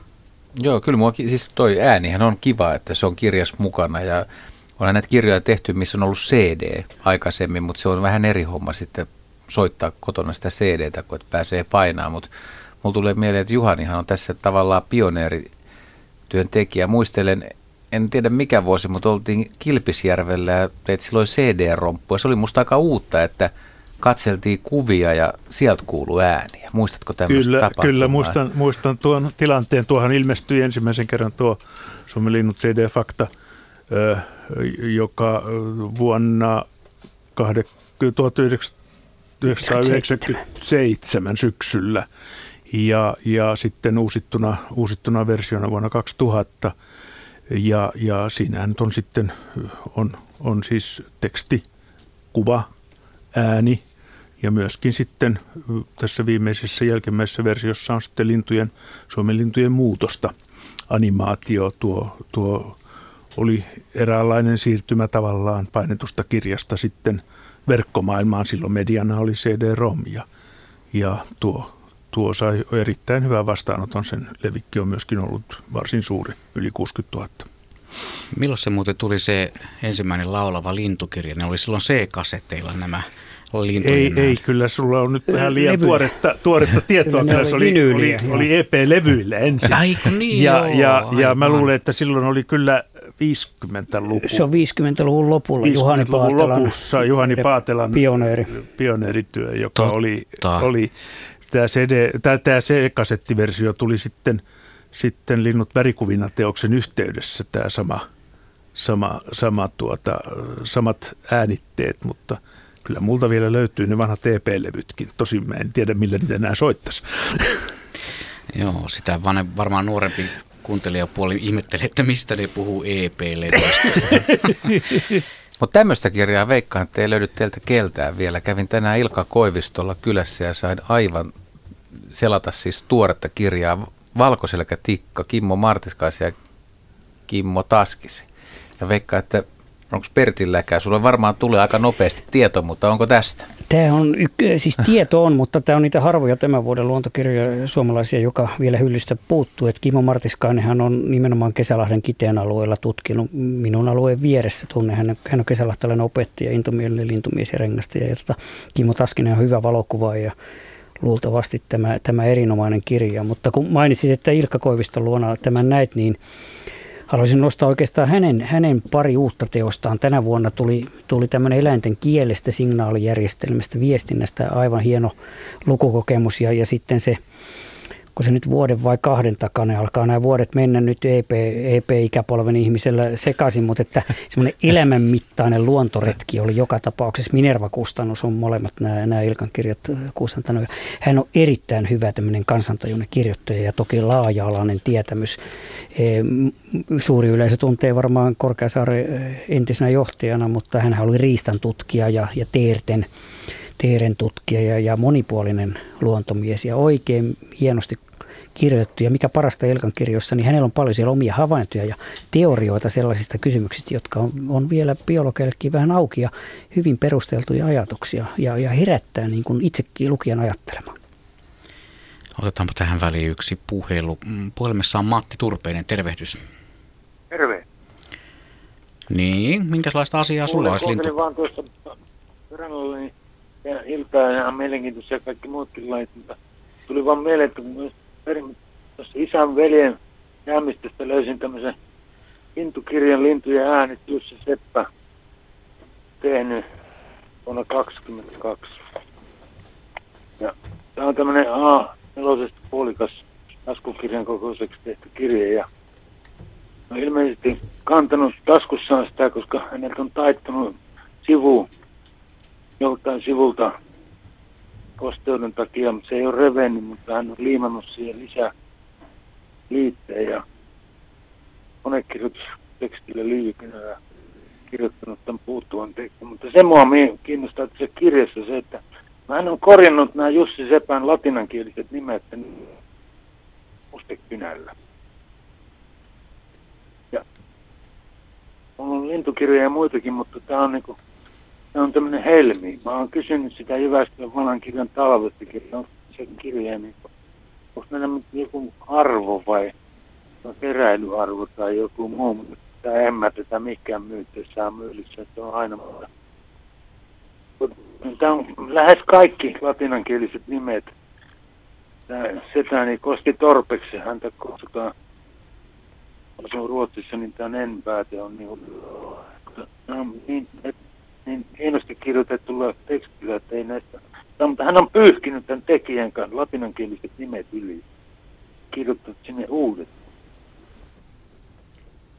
Tässähän on varmaan kysymys siitä, että no milloin hän on mahtanut sitä tehdä, mutta että nimethän ja nimistä on muuttunut ja siellä on Jussi Seppälä kymmeniä sellaisia suomenkielisiäkin nimiä. Siellä varmaan mustan kirjavasta parmalinnusta vielä puhutaan ja viheriä kertuista ja kaikista tämmöisistä. Mutta ihan tästä kirjasta sanottako, että Jussi Seppähän oli, oli meidän 20-30-luvun parhaita luontokirjoittajia. Hän teki useita teoksia. Tämä lintujen äänet on on niin tunnettu, mutta esimerkiksi semmoinen linnut, maisema, tai linnut ja maisema, joka on niin lintujen elin ympäristön valinnasta on kanssa hieno teos. Ja silloin hän merkkasi näitä ääniä nuottiviivastolla ja, ja, ja analysoi sitä niin vähän musiikillisin termeinkin ihan ensimmäisenä Suomessa. Ja, ja tämmöistä oli jo monesti. On nykykustantajalle sanonut, että miten 20-30-luvulla köyhässä Suomessa oli varaa tämmöistä tehdä, että siellä oli monia muitakin hienoja kirjoittajia, tehtiin erilaisia kirjoja kuin pelkkiä lajioppaita ja onneksi meillä on näitä divareista sitä lintujen ääniä löytää, sitä myytiin ilmeisesti aika paljon, koska ei se kovin harvinainen teos ole. Sillä Hortlingin lintukirjalla pärjäs silloin alkuaikoina. Niin Hortlingillahan oli, oli useitakin semmoinen pieni lintukirja, joka tuli, tuli tota, mm, oikeastaan tämän suuren käsikirjan äh, Ornitologis Handbook 2931 viitenä niitä julkaistu niin sen jälkeen, mutta että Ivar Hortling, vaikka, vaikka oli kielimiehiä, niin hän teki täyden ornitologin päivätyön myös, että oli meidän johtava tai johtavia ornitologeja kyllä 20-30-luvulla ja 10-luvullakin jo merkittävä teos, teos hänenkin, tämä ornitologiskaan puhuu varsinkin. Hän oli varsinaisesti saksan kielen opettaja. Tässä on lähivuosina tullut aika mielenkiintoisia kirjoja vähän äh, huonommin tunnetuista ryhmistä. On tehty kukkakärpäsistä, sarvijääristä, luteista ja sudenkorennoista. Kävin tapaamassa Suomen ympäristökeskuksen vanhempaa tutkija Teemu Rintala, joka paljasti yhden ryhmän, mistä on tulossa kirja. Haluaako joku arvata vai kuunnellaanko vähän, mitä Rintala kertoo? Joo, meillä on tämmöinen projekti tota, oikeastaan tuossa Ludekirjan tekovaiheen loppupuolella alkoi alko hahmottua semmoinen idea, että myöskin verkkosiipisistä olisi hieno tehdä kirja, koska ne on ulkonäöltään tosi upeat, upean näköisiä hyönteisiä ja, ja, ja siinä kypsyteltiin ajatusta ja tällä hetkellä kirjan tekovaihe on siinä, siis tämä verkkosiipiskirjan vaihe on siinä, siinä vaiheessa, että tuota, materiaali alkaa olla valmista, eli käsikirjoitus ja kuvamateriaali ja sitten tämmöinen määritykseen, lajien määritykseen liittyvä puoli alkaa olla aika hyvin valmiina. Jos ajattelee, mitä kokemuksia Ludekirja antoi sitten tämän kirjan tekemiseen, niin paljonkin. Eli, eli tietysti voidaan ajatella, että mä oon pystynyt hyödyntämään tiettyjä asioita aika pitkälti tässä verkkosiipiskirjassa. Ei ole kaikkea tarvinnut tehdä ihan alusta alkaen, mutta sitten on tietysti olemassa semmoisia osa-alueita kirjan tekemisessä, niin kuin esimerkiksi valokuvaaminen. Eli mulla on ollut tavoitteena höystää tätä kirjaa luonnossa otetuilla kuvilla niin kuin näistä hyönteisistä näyttää, miltä ne näyttää luonnossa. Ja myöskin sitä puolta, että ne kuvat kertoisivat sitten jotain lisää sen lajin elintavoista tai jotenkin jatkaisi sitä tarinaa, mitä se lajioppaan ehkä vähän itseäänkin toistava teksti voi pahimmillaan olla. Eli tekstiosassa kuvaillaan lyhyesti lajin tuntomerkit, levinneisyys, elintavat, mutta sitten kun sitä luonnossa otetuilla kuvilla pystytään värittämään sitä kirjan ulkoasua ja kerrontaa, niin se, se tuo siihen semmoista lisää, lisäulottuvuutta ja siitä sain myöskin paljon positiivista palautetta tuohon niin Lude-kirjaan liittyen. Verkkosiipiset on maailman hyönteisjoukossa aika pieni lahko, noin 6000 lajia, Suomessa 71, mutta niitä ei silti tunneta kovin hyvin. Joo, tämä on, aika, tämä on aika mielenkiintoinen. Siis 6000 lajiahan tosiaan maailmasta tunnetaan ja, ja Suomesta ainoastaan 71. Ja tämä on, kun hyönteisistä puhutaan, niin tämä on, tämä on niin kuin pieni lajimäärä.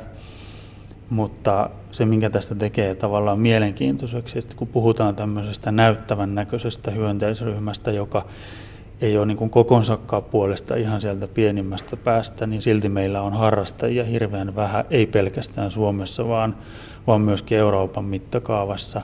Eli tavallaan voidaan ajatella, että tälle kirjalle on ollut kyllä ihan selkeä tämmöinen tarve, koska ei ole mitään syytä jättää tämmöinen hallittavissa oleva lajimäärä, joka on suht koht helposti tunnistettavissa ja, ja vieläpä niin kuin silmää miellyttäviä, katseltavia, niin tota, kyllähän tämmöiselle tietysti mielellään kirjaa lähtee tekemään. Jos joku kuulija ei vielä ihan tarkkaan tiedä, minkälaista hyönteistä puhutaan, niin onko semmoinen vihreä harsokorento, joka on pitsiverhossa kesämökillä, niin saisiko siitä parhaiten kiinni vai miten kuvaisit? Tietysti ryhmä on aika monipuolinen. No joo, kyllä se on yleensä, yleensä tuo harsokorento vihreä, tämmöinen heleän ka- kauniin vihreä siivekäs hyönteinen, joka le- lentää lepattaa jossain ehkä puutarhassa sillä lailla ke- kevyen näköisesti. Mulla itselläni liittyy niin verkkosiipisiin tämä tämmöinen mieleyhtymä, mutta tosiaan niin kuin sanoit, niin kysymyksessä on varsin monimuotoinen hyönteislahko, joiden eri heimojen edustajat poikkeavat tosi paljon toisistaan niin kuin ulkonäöllisesti ja elintavoiltaan, että toinen ääripää ehkä voisi olla sitten siellä, ja ehkä myöskin sieltä tunnetuimmasta päästä on muurahaiskorento, joka ei korentona ole niin kuin ehkä ihmisille kauhean tuttu, mutta sen toukkavaihe, eli muurahaisleijona, joka pyydystää muurahaisia sitten sen pyynti, hiekkaan kaivamansa pyyntikuopan pohjalla, niin on jo sitten huomattavasti tutumpi. Ja tämä toukkavaihe esiintyy muun muassa monissa monissa niin kuin tämmöisissä ihan kansainvälisissä luontodokumenteissa tämmöisenä klassisena esimerkkinä saalistavasta hyönteisestä.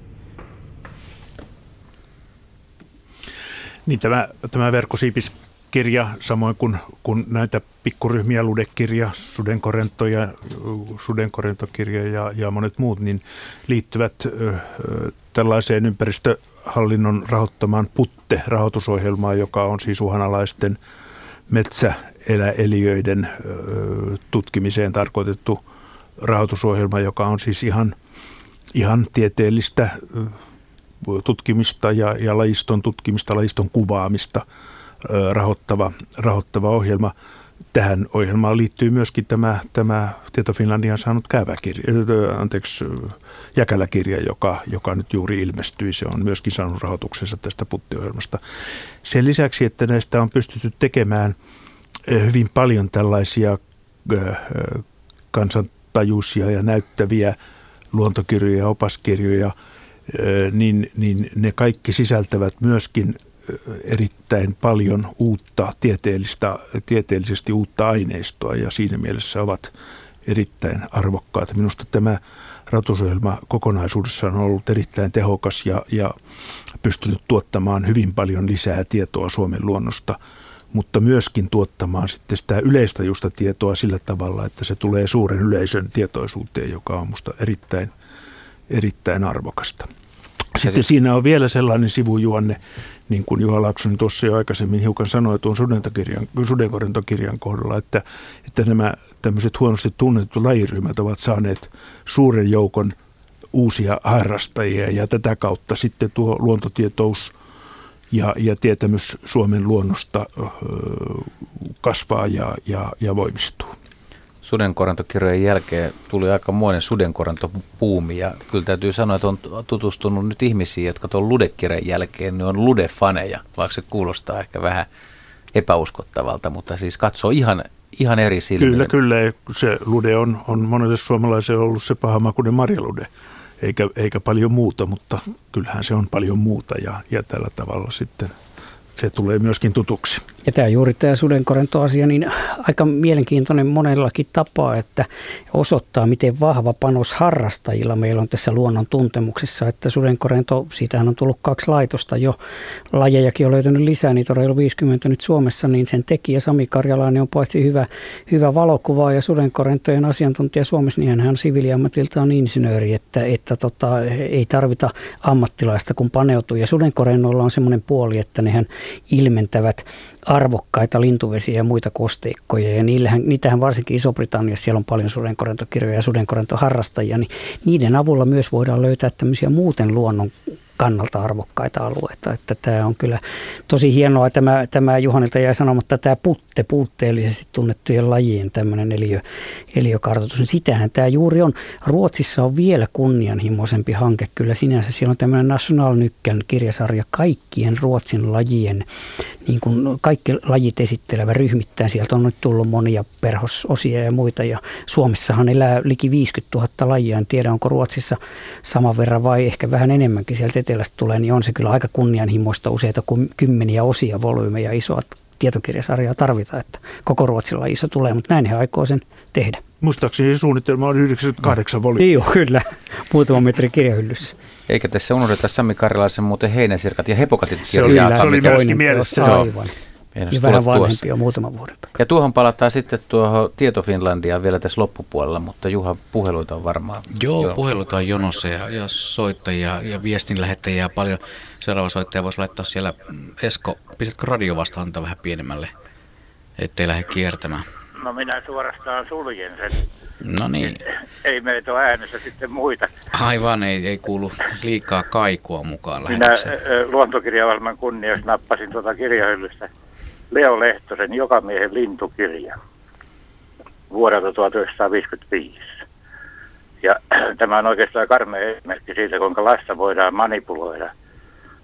Minä jouduin manipulaation kohteeksi, kun isäni luki mulle ilta saduiksi pessiä ja illusia. Sillä seurauksella, että jouduin opettelemaan lukemaan jo alta viisivuotiaana, kun teki itsekin mielistä lukea. Ja sitten kun siihen jonoon pantiin laulujoutsen ja surehampainen kaulanauha Yrjö Kokko edelleenkin. Ja sitten eh, lasta manipuloitiin, että jos joulutodistus on hyvä, niin saa lintukirja joululahjaksi. Ja minä olen kirjoittanut tänne, että jouluna 1955 eh, Esko 3A-luokka. Ja seuraavana jouluna manipuloitiin kiikarilla. Ja eh, se on vaikuttanut koko loppuelämän kummallisella tavalla niin, että lapsesta voidaan manipuloida luontoystävä. Ei se tarvitse viedä välttämättä johonkin kaukaloon ja huutaa ja se tapaa sitä. Jos on vähän karmilla ei. Mutta tästä varsinaista kirjasta sanoisin, että tämähän on pehmeä kantinen, kuvat on mustavalkoisia ja kun on aika monta lintukirjaa tullut katseltua, niin kuvien väritykset yleensä on aika surkeita – niin, että kun lintuharrastaja itse maalaa sen mustavalkoisen kuvan niiden värien perusteella, mitä luonnossa näkee, niin tämä Lehtosen kirjan kanssa osuu aika usein oikeassa. Nyt kun tuossa mainittiin näitä ääni ynnä muita, niin sehän on aivan loistava ajanviete surppailla netissä ja kuunnella luontoääniä ja Oisitte nähnyt, mitä naapurin kissa teki, kun minä soitin sille suden ulvuttaa. Kyllä lähti muuten lintulaudalta ja nopea. Että siitä on käytännön hyötyäkin, mutta, mutta kun tämä Leo Lehtosen Jokamiehen lintukirja, niin minun mielestäni tästä kannattaisi ottaa uusinta painos. Että mitä mieltä Raation Lehtosesta lintukirjailijana? Lehtonen oli merkittävä maastoorentologi nimenomaan, että hän teki elämäntyönsä kanssa opettajana, mutta että tutki paljon täällä vanhan kaupungin lahtia eli Viikin aluetta. Ja tuossa Jokamiehen lintukirjassa minullakin, se oli ihan poikasena kun aloittelin, niin siinä heijastuu se hänen maassa tuntemuksensa. Tästä on, voi olla 30 vuotta, kun on viimeksi kädessä sitä pitänyt, vaikka se on hyllys. Mutta minulla on muistikuva, että siinä kirjassa on jopa pakoetäisyydet merkittynä. Että, kyllä, että hän, kyllä. hän siis näin, näin tarkkaan niin kuin tavallaan li, linnun käyttäytyminenkin tuli tutuksi lukijalle. Len, närhi lento suoraviivaista, nykyvän, eh, nykyvän epätasaista, lennosta yksilöiden välinen etäisyys usein pitkä, eh, muodostaa pesimisajan ulkopuolella pikkuparvia osaksi harakoiden kanssa. Siis eh, tässä on niiden käyttäytymistä, koska Kyllä. lintujen tunnistamisessa niin käyttäytyminen, niin se on yksi aivan olennainen tekijä. Voisi sanoa, että jos tästä kirjasta hakee heikkoja kohtia, niin kerttuset esimerkiksi – niin, mutta kyllä niiden tunnistaminen kirjan kanssa tai ilman niin vaatii aikamoista tuntemusta. Ja pitää niin, muistaa se aika. Meillä oli 55 vuoden aikana niin meidän luontomme merkittävimmät linnusta tai Suomen merkittävimmät linnustuntijat Olavi Hilden ja Pentti Linkola, joita parempia ei ollut. Niin kun Rautiainen lensi ylitse ja niin sanotusti hihitti, niin havaintovihkoon pantiin metallikirvinen, koska hekään eivät tienneet, että se on Rautiaisen lentoääni. Meidän on helppo naureskella niin kuin vanha ajan tiedolle, mutta Helsingissä oli kourallinen 5-6 lintuharrastajaa vakavasti otettava ja niin päin pois, niin, niin ei, se on ihan toista. Ja nämä oppaat, juuri niin kuin kuvasitte, niin kun ei ollut kunnon kiikareita, ei ollut, ei ollut mistään ulkomailla ei ollut käyty ja, ja hyvä, että niitä kiikareita sodan jälkeen ylipäänsä kukaan saa jostain kaukoputkesta, ei ollut kukaan kuullutkaan, saati värillisistä lintukuvista, niin Aivan. se oli toinen maailma. Ja silti tiedettiin niinkin paljon kuin tiedettiin. Mutta todellakin niin ei sen lintukirjan tarvitse olla kauhean monipuolinen. Riittää, kun siinä on hirmoinen asiantuntemus, niin kuin Lehtosella on ollut. Ja hän on huomannut nämä olennaiset seikat, että linnun käyttäytyminen kertoo hyvin usein, että mikä laji se on. Selvä, kiitoksia Esko soitosta. Kello on nyt sen verran, että meillä on puolisen tuntia aikaa vielä tarinoida luontokirjoista. Tämä on siis Radio Suomen luontokirja-ilta kello 20 saakka. Otetaanko tähän kello puoli kahdeksan kunniaksi, niin WWF on palkinut vuoden luontokirjan vuodesta 1978 lähtien. Tänä vuonna kilpailu osallistui 26 teosta.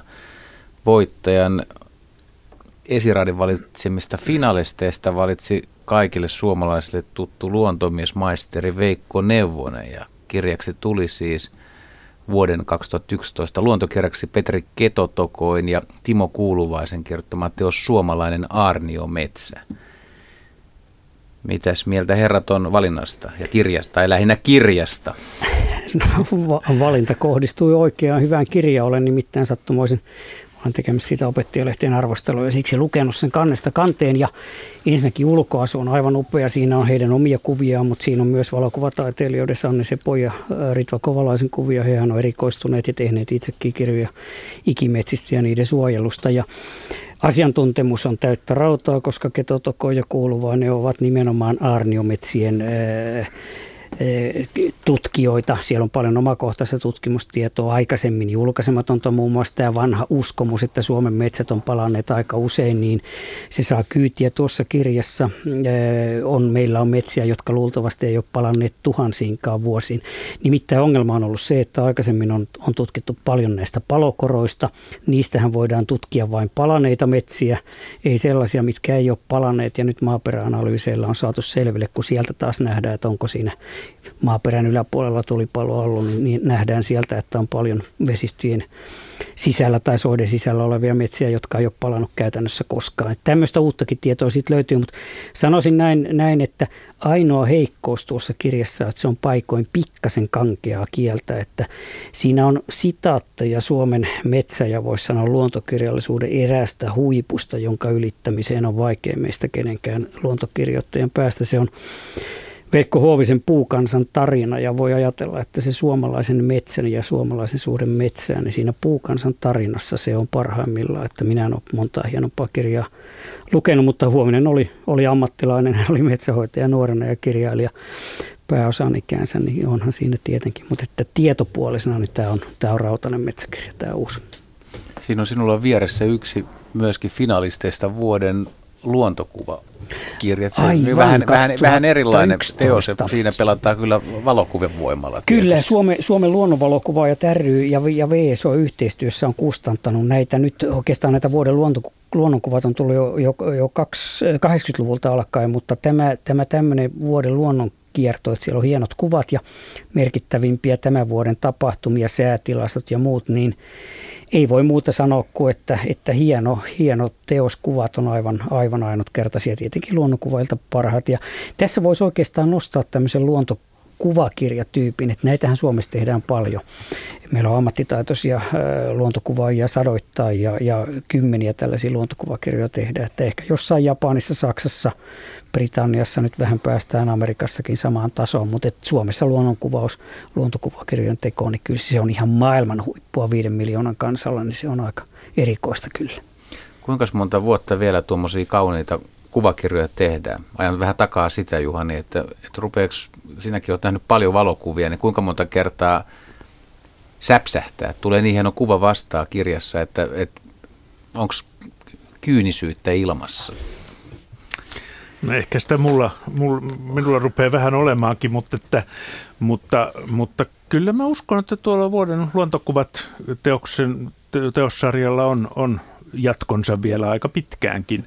Siinä mielessä, että, että meillä kuitenkin tulee uusia harrastajasukupolvia koko ajan ja, ja tällä, tavalla, tällä tavalla varmasti tuollainen on, on, on, on paikkansa – väärti ja tuon, tuollaista tuon tyyppistä kokoelmaa nyt ei oikein pysty korvaamaan minusta verkossakaan. Otetaan seuraava soittaja mukaan. Hän on Leena Eronen ja, ja tuota, sinulla on mielessäsi kirja, jossa on hyviä kuvia. Päästään ikään kuin aasisiltaa pitkin kipittelemään tähän äskeisestä luontokuvien ylistyksestä. No kyllä. Hyvää iltaa vaan Raadille. Te varmaan tunnette tämmöisen kirjan kuin Valtamerten ihmeet kaksiosainen tämä teos Kustuun ajalta. Kyllä. On A- todella, aika iso todella ihana kirja, niin kuin sanottu. Tosissaan se on tullut mulle sillä että mä oon hankkinut ensimmäisiä kirjoja omaan kotiini niin kuin lasten viihdykkeeksi. Tietyillä ehdoin tietenkin. Että pöydän päällä katsellaan sitä sitten tota, niin tämä on todella mulle helmi. Täällä on erittäin kauniita kuvia, paljon tietoa ja monipuolisesti ympäri maailmaa. Et. Jack Kustohan oli hyvin merkittävä niin kuin, hahmo valtamerten suojelun tehostamisessa ja tämmöisessä, koska ihmiskuntahan nyt ihan melkein meidän päiviimme on ajatellut, että sehän on sama kuin ilmakehäkin, että sinnehän voi loputtomasti syytää mitä tahansa ja se ei, ei tyhjene ja kaloilla ruokitaan hamaan ikuisuuteen ihmiskuntia ja muuta ja kaikki nämä luulothan on tullut, tullut vääräksi. Ja minä muistan, eh, kun hän, hän, hänestä oli ja hänen töistään televisiosarja, oliko se nyt 90-lukua tai, tai jotain tämän kaltaista, niin kyllä sitä katsottiin paljonkin Suomessa ja, ja minä itsekin katsoin ja se oli vaikuttava, kun eihän täällä noista valtameristä muuten omakohtaisesti oikein pääse tietämään. No, kyllä just kun ajattelee tosissaan kirjana, että miten tämä on puhutteleva vieläkin. Ja tämä on 73 vuonna mä oon tämän saanut itselleni, että tämä on tosissaan, että tätä katselee ihan tosiaan useamminkin. Ja tosissaan tämä on kivasti koottu teos. Ja Valittujen nyt palojen, kylläkin.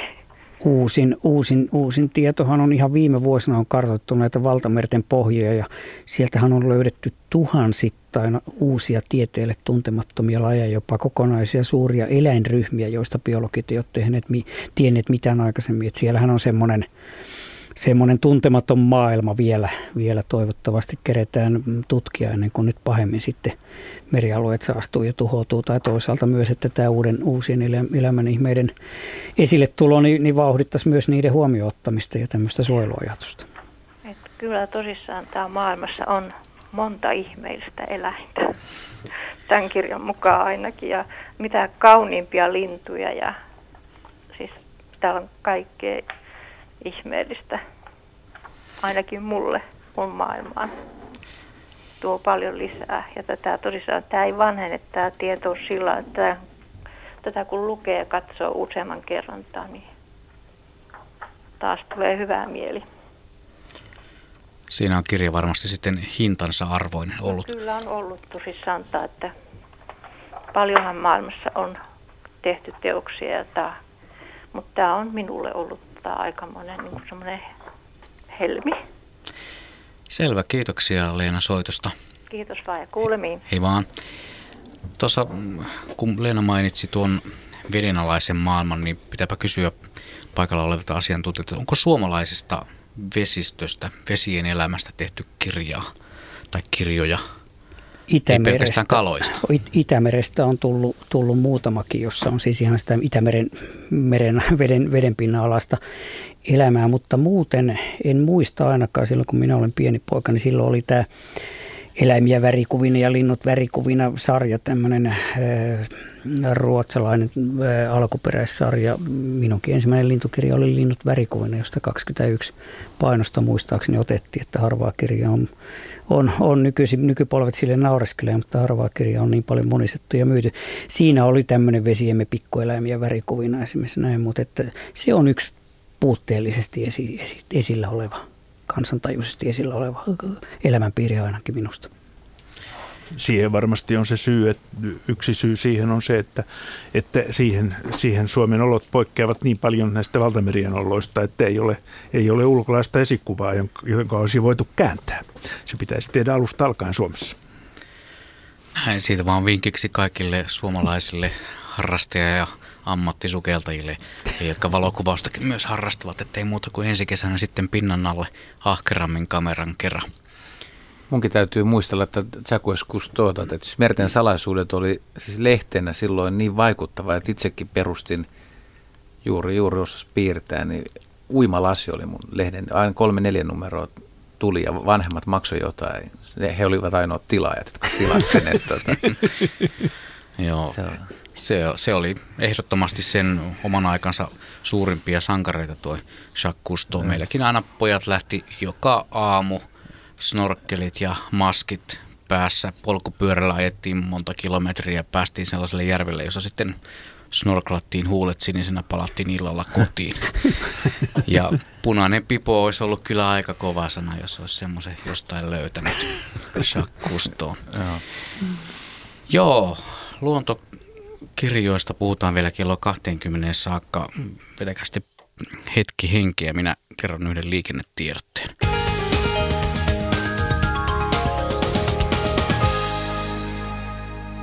Edelleen tilanne jatkuu tiellä 11 Nokialla. Siellä on raskas ajoneuvo kaatunut tielle ja sen vuoksi tie on suljettu liikenteeltä.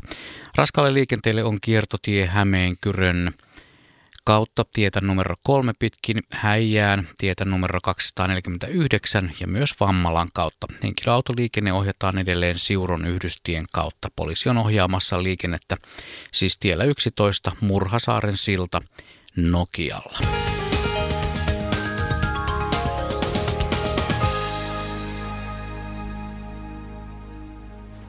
Jatketaankin. Mitäs meillä on aikaa? Parisenkymmentä minuuttia vielä ennen kuin kello tulee 20. Monta kirjaa on vielä käsittelemättä. Vai mitä Juha? Kyllä. Ota, otetaanko yksi puhelu ja sitten sen jälkeen voisi vähän siihen Finland, Tieto Finlandiankin palata. Kyllä. Näinhän me tehdään. Jukka Liipola, tervehdys. No tervehdys Asikkalasta. No niin, minkälaista Sitä on puhuttu, Yrjö Kokko oli se, joka Suomessa teki tällaisen suuren herätyksen luonnon suuntaan, mutta minä muistan van, hiukan vanhemman tai tota varhemman herätyksen. Sellainen kirjailija kuin Ernst Thompson Seaton, eli Ernest Thompson Seton, niin kuin siihen aikaan sanottiin, niin sillä oli tämmöinen raamatun paksunen kirja kuin Kaksi partiopoikaa. Ja se iski, vaikka minä nyt syntyjään olen kaupunkilaispoika, mutta sitten tuli muutettua hyvin varhaisessa vaiheessa jo tänne Asikkalaan.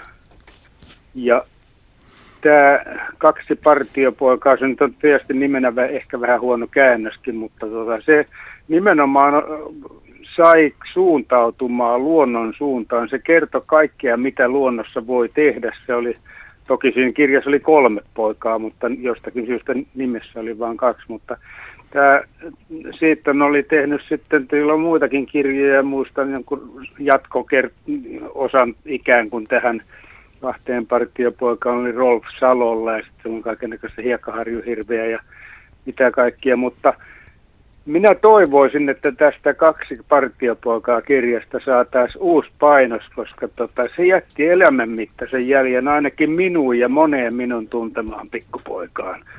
Et se, tota, se oli semmoinen luontoon viekotteleva opas, mitenkä tota, täysin tumpelot ja luonnosta mitään osaamattomat pojat vähän kerrassaan yhden vanhemman ihmisen opastuksella – tota, ujuttautuu sisälle luontoon ja oppii kaikkea. Aivan loistava teos. Valitettavasti sitä ei mulla enää ole, ole mutta tota, muistan kauniit kuvat ja silloin oli tällaisia havainnekuvia paljon. Siinä oli muun muassa jälkien tunnistukset ja kaikki. Onko herroille tuttu kirja? Tämä, tämä on kyllä tuttu ja aivan samanlaisen vaikutuksen tehnyt aikanaan. Minä olen 50-luvun puolivälissä syntynyt ihan kuin teillekin, että se oli just semmoinen sen minunkin syntymäaikani ja 60-luvun alun pikkupojille niin semmoinen siinä on sitä seikkailua myös, myös mukana ja, ja eipä minun, minullakaan ja, ja naapurin pojilla ollut paljon muuta tekemistä koulun jälkeen, kun tähän mentiin urheilemaan luontoon ja tekemään jousipyssyjä ja hiiviskelemään ja kiipeilemään kiville ja muuta. Ja siinähän se tuli sitten, sitten tutuksi. Että tämä mainitaan itse asiassa, kun lukee vähän vanhemman polven suomalaistenkin luontoharrastajien tämmöisiä elämänkokemuksia ja muita, niin nämä Seettonen kirjat, niin, niin itse asiassa ne, ne erittäin yleisesti tulee esille. Mutta niitäkin kohtuullisen paljon painettiin suomenkielisinä, että ei ne, ei ne divareissa nyt ihan ykkösluokan harvinaisuuksia eikä sitä kautta kauhean kalliita ole. Että kyllä niitä sillä tavalla vielä on saatavissa antikvariaateista. Joo, jos niitä osaa lähteä hakemaan, mutta Kyllä, sanotaanko jo. näin, että tämä nykyinen kirjan, kirjojen lukijasukupolvi ei tiedä yhtään mitään siitä. Se pitäisi jotenkin saada tyrkylle esiin, koska mun mielestä siinä oli parasta se, että se – antoi tällaisen oikean suhtautumisen luontoon, että siinä ei, kun nyt tahtoo olla, että luontoa joko käytetään, se viedään traktorin peräkärryllä sahalle ja vaihdetaan rahaksi, tai sitten siihen kumarretaan kuin mekkaan päin. Sellaista välimaastoa, missä luonto on ystävä ja hyvä paikka olla. Niin sellaista asennetta nimenomaan nämä Seettonen kirjat niin opetti ja sitä asennetta puuttuu tänä päivänä aika paljon. Ja nimenomaan toivoisin, että kaikki kaupunkilaiset pikkupojat saisivat tämän kirjan käsinsä jossain vaiheessa. No hyvä. Nythän tuo tuli tiedoksi sitten kaikille Radio Suomen kuuntelijoille ja varmasti kaikki valveutuneet isät ja äidit menevät sitten divareista tuota kirjaa jälkikasvulle ja hankkimaan. Kiitoksia Jukka soitosta. Kiitoksia. Hei Kiitoksia. vaan. Mainostetaan vielä, että tuo kirja on siis IK Inhan suomentama, VSOyn kustantama ensimmäinen painos on vuodelta 1917 ja siinä kerrotaan muun muassa, on esimerkki tiipiin rakentamista ja huuhkajan täyttäminen. Joo, kyllä ne, ne heijasti juuri varmaan, oli mun, munien puhaltaminen ja kaikkea muuta en yksityiskohtaisesti muista. Meillähän jo 1800-luvulla tullut tämmöinen pikkusen vastaavalla enon opetuksia luonnosta, sehän oli ihan niitä ensimmäisiä yleis, yleisluontosarjoja, mutta että An, nämä, Antero, nämä on hienoja. Antero Vareliuksen Joo. itse asiassa Ensimmäinen ensimmäiseksi oli. varsinaiseksi tietokirjaksi mainittu maassa.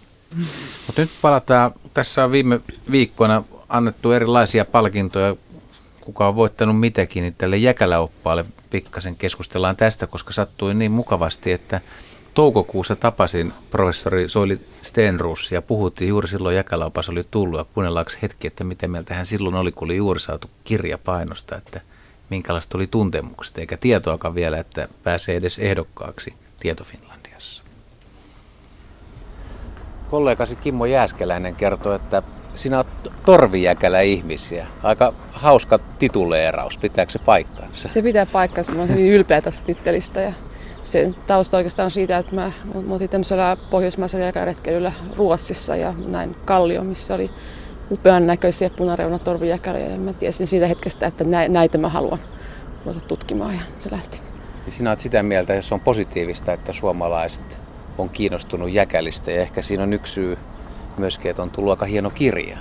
Joo, kyllä mä näkisin, että ihan siis tutkimuksessa, mutta että myös ihan näin tavallisetkin ihmiset niin pystyy ymmärtämään ja samastumaan. Meillähän on jäkäläkankaita ja se näkyy oikeastaan maisemassa ja, ja, ja arjessa joka päivä, kun, kun jos vähän liikkuu kaupungin ulkopuolella, niin näkee, voi nähdä torvijäkäliä. Katsotaan vähän teidän tekemää kirjaa. Teillä on ollut siis ryhmä ja sinä olet ollut tässä osittain primusmoottorina. Suomen jäkäläopas. Tämä on siis massiivinen, painava, hieno kirja, missä on paljon värivalokuvia. Siis esitellään kaikki Suomen makrojäkälät. Joo, pitää paikkansa. Aikamoinen kirja. Joo, täytyy myöntää, että mä katson tätä nyt itse, niin mä, jos mä olisin silloin tiennyt, mitä tässä tulee, niin mä olisin pelännyt enemmän. Kyllä mä nytkin jonkin, jonkin verran pelkäsin sitä urakkaa, mutta, että, mutta että nyt tuntuu siltä, että, että miten ihmeessä me selvittiin. Mutta tietysti kun on hyvä ryhmä tekemässä ja, ja tuota, paljon ihmisiä, niin kyllä se siitä lähtee. Siinä oli lukijalle osuudessa, niin kerrottiin, että se siis sopii kaikille. Sopii tutkijoille, jäkälästä kiinnostuneille, harrastajille ja myös niille, jotka ei vielä tiedä jäkälistä oikeastaan mitään. Ja aihe on kuitenkin aika hankala. Joo, me vähän silleen rakennettiin tätä, että tässä on tietysti tämmöistä näitä lajikuvauksia ja muita, niin ne on ehkä tämmöisiä yksityiskohtaisia. Mutta sitten tässä on alkulukuja, missä kerrotaan kansantajuisesti ihan taustoista ja perusteista. Ja sitten tietysti kuvat. Että jos ei muuten tunnu, että olisi kiva lukea, niin ainakin voisi olla kuvia. Pyrittiin tekemään kuvista isoja ja näyttäviä, jos vaan mahdollista. Että niitä olisi sitten kiva, kiva ihan katsella. Löytyykö kavereilta tai kollegoilta kuvat nopeasti? Ei, ja tämä oli ehkä se suurin, suurin tämmöinen kau, kauhistuksen aihe, kun me tultiin, että meillähän on kuvia vaikka kuinka, koska kuva, luontokuvaajia ja, ja nimenomaan jäkäläkuvaajakin meillä aika, aika paljon, mutta sitten kävi ilmi, että oli paljon semmoista lajistoa, mitä ei sitten kukaan ollut, joko harvinaisia tai jossakin kaukana, että ei ollut sitten sattunut kuvauksellista kohdetta eteen. Oliko näillä jäkälillä tätä ennen suomalaiset nimet vai oletteko joutunut kehittämään niitä? Joitain jouduttiin, kyllä, kyllä melkein kaikilla oli, mutta sitten ihan joitain ihan tätä varten sitten jouduttiin hätistelemään, että nyt toimikunta pystyy ja nimiä äkkiä, että tarvitaan. Kuinka paljon professori oppi tämän projektin aikana niin jäkälistä uutta? No jäkälistä kyllä varmasti oppi kaikenlaista, mutta kyllä mä sanoisin, että mä opin ja kaikista eniten tämän tyyppisen työn tekemisestä. Tehdä yhdessä ihmisten kanssa ja koota erilaisten ihmisten hyvin erilaista osaamista ja laittaa sitten yksi kokonaisuus, niin se oli valtavan rikastuttavaa. Suomen jäkäläoppaalle siis Tieto Finlandia ja siellä oli ehdokkaana luontokirjoista myös Markus Varesvuon, Jari Peltomäen, Bense Maten lintukuvauksen käsikirja. Miten jos vähän palataan tähän ehdokasasetteluun, niin oli, oli, oliko yllättävät tietokirjaehdokkaat, Juhani? No kyllä se jossain määrin ehkä, ehkä oli, oli yllättävät, yllättävät ehdokkaat. Siellä oli, aika paljon julkisuudessakin on moitittu sitä, että siellä oli nimenomaan tällaisia oppaita nyt mukana, joita, joita ei ehkä aikaisempina vuosina niinkään ole, ole ollut, vaan, vaan siellä on, on, on ollut tuo profiili ehkä hiukan toisen, toisen näköinen. Samoin sitten tuossa, tuossa kuuden ehdokaskirjan joukossa, niin silmään, silmiinpistävää oli nyt tänä vuonna se, että, että, että siellä ei ollut varsinaisesti yhtään ison kustantajan kustantajan kirjaa. Toki tämä, tämä mainitsemasi luontokuvauksen opashan on, on Dosendon, joka kuuluu, kuuluu tuohon VSO-ryhmään, mutta, mutta joka tapauksessa niin, niin tuo, tuo oli yksi, yksi silmiinpistävä seikka. Samoin se sai mielestäni aika vähän julkisuutta koko, koko asia. Jos muistetaan nyt näiden Finlandia-palkinto, palkinnon rahoittajahan on, on Suomen kustannusyhdistys, tietokirja Tieto Finlandian rahoittajana, sitten on Suomen tietokirjailijat toisena rahoittajana siinä mukana, niin, niin tarkoitushan on nimenomaan ollut myynnin edistäminen ja, ja, ja en nyt tiedä tarkkaan, tarkkaan tämän teoksen myyntilukuja, mutta, mutta aikaisemmilta vuosilta niin, niin Tieto Finlandian myyntiluvut eivät ole nousseet mitenkään hirvittävän suuriksi. Kyllä toki kohoavat jonkun verran, mutta, mutta eivät, eivät kovin suuriksi ja en tiedä mikä siinä oikein on, mutta, mutta ehkä, ehkä tuo Tieto Finlandia sitten kuitenkin koetaan sillä tavalla, että se ei välttämättä ole suuren yleisön mutta onko kyse niin yksinkertaisesta asiasta, että siellä pitäisi olla suuren kustantajan takana, joka pystyy hakemaan sitä julkisuutta? Et vai olisiko aihe mikä tahansa, kyllä se on varmasti, hyvin pieni? Kyllä varmasti on tästäkin kyse, että, että,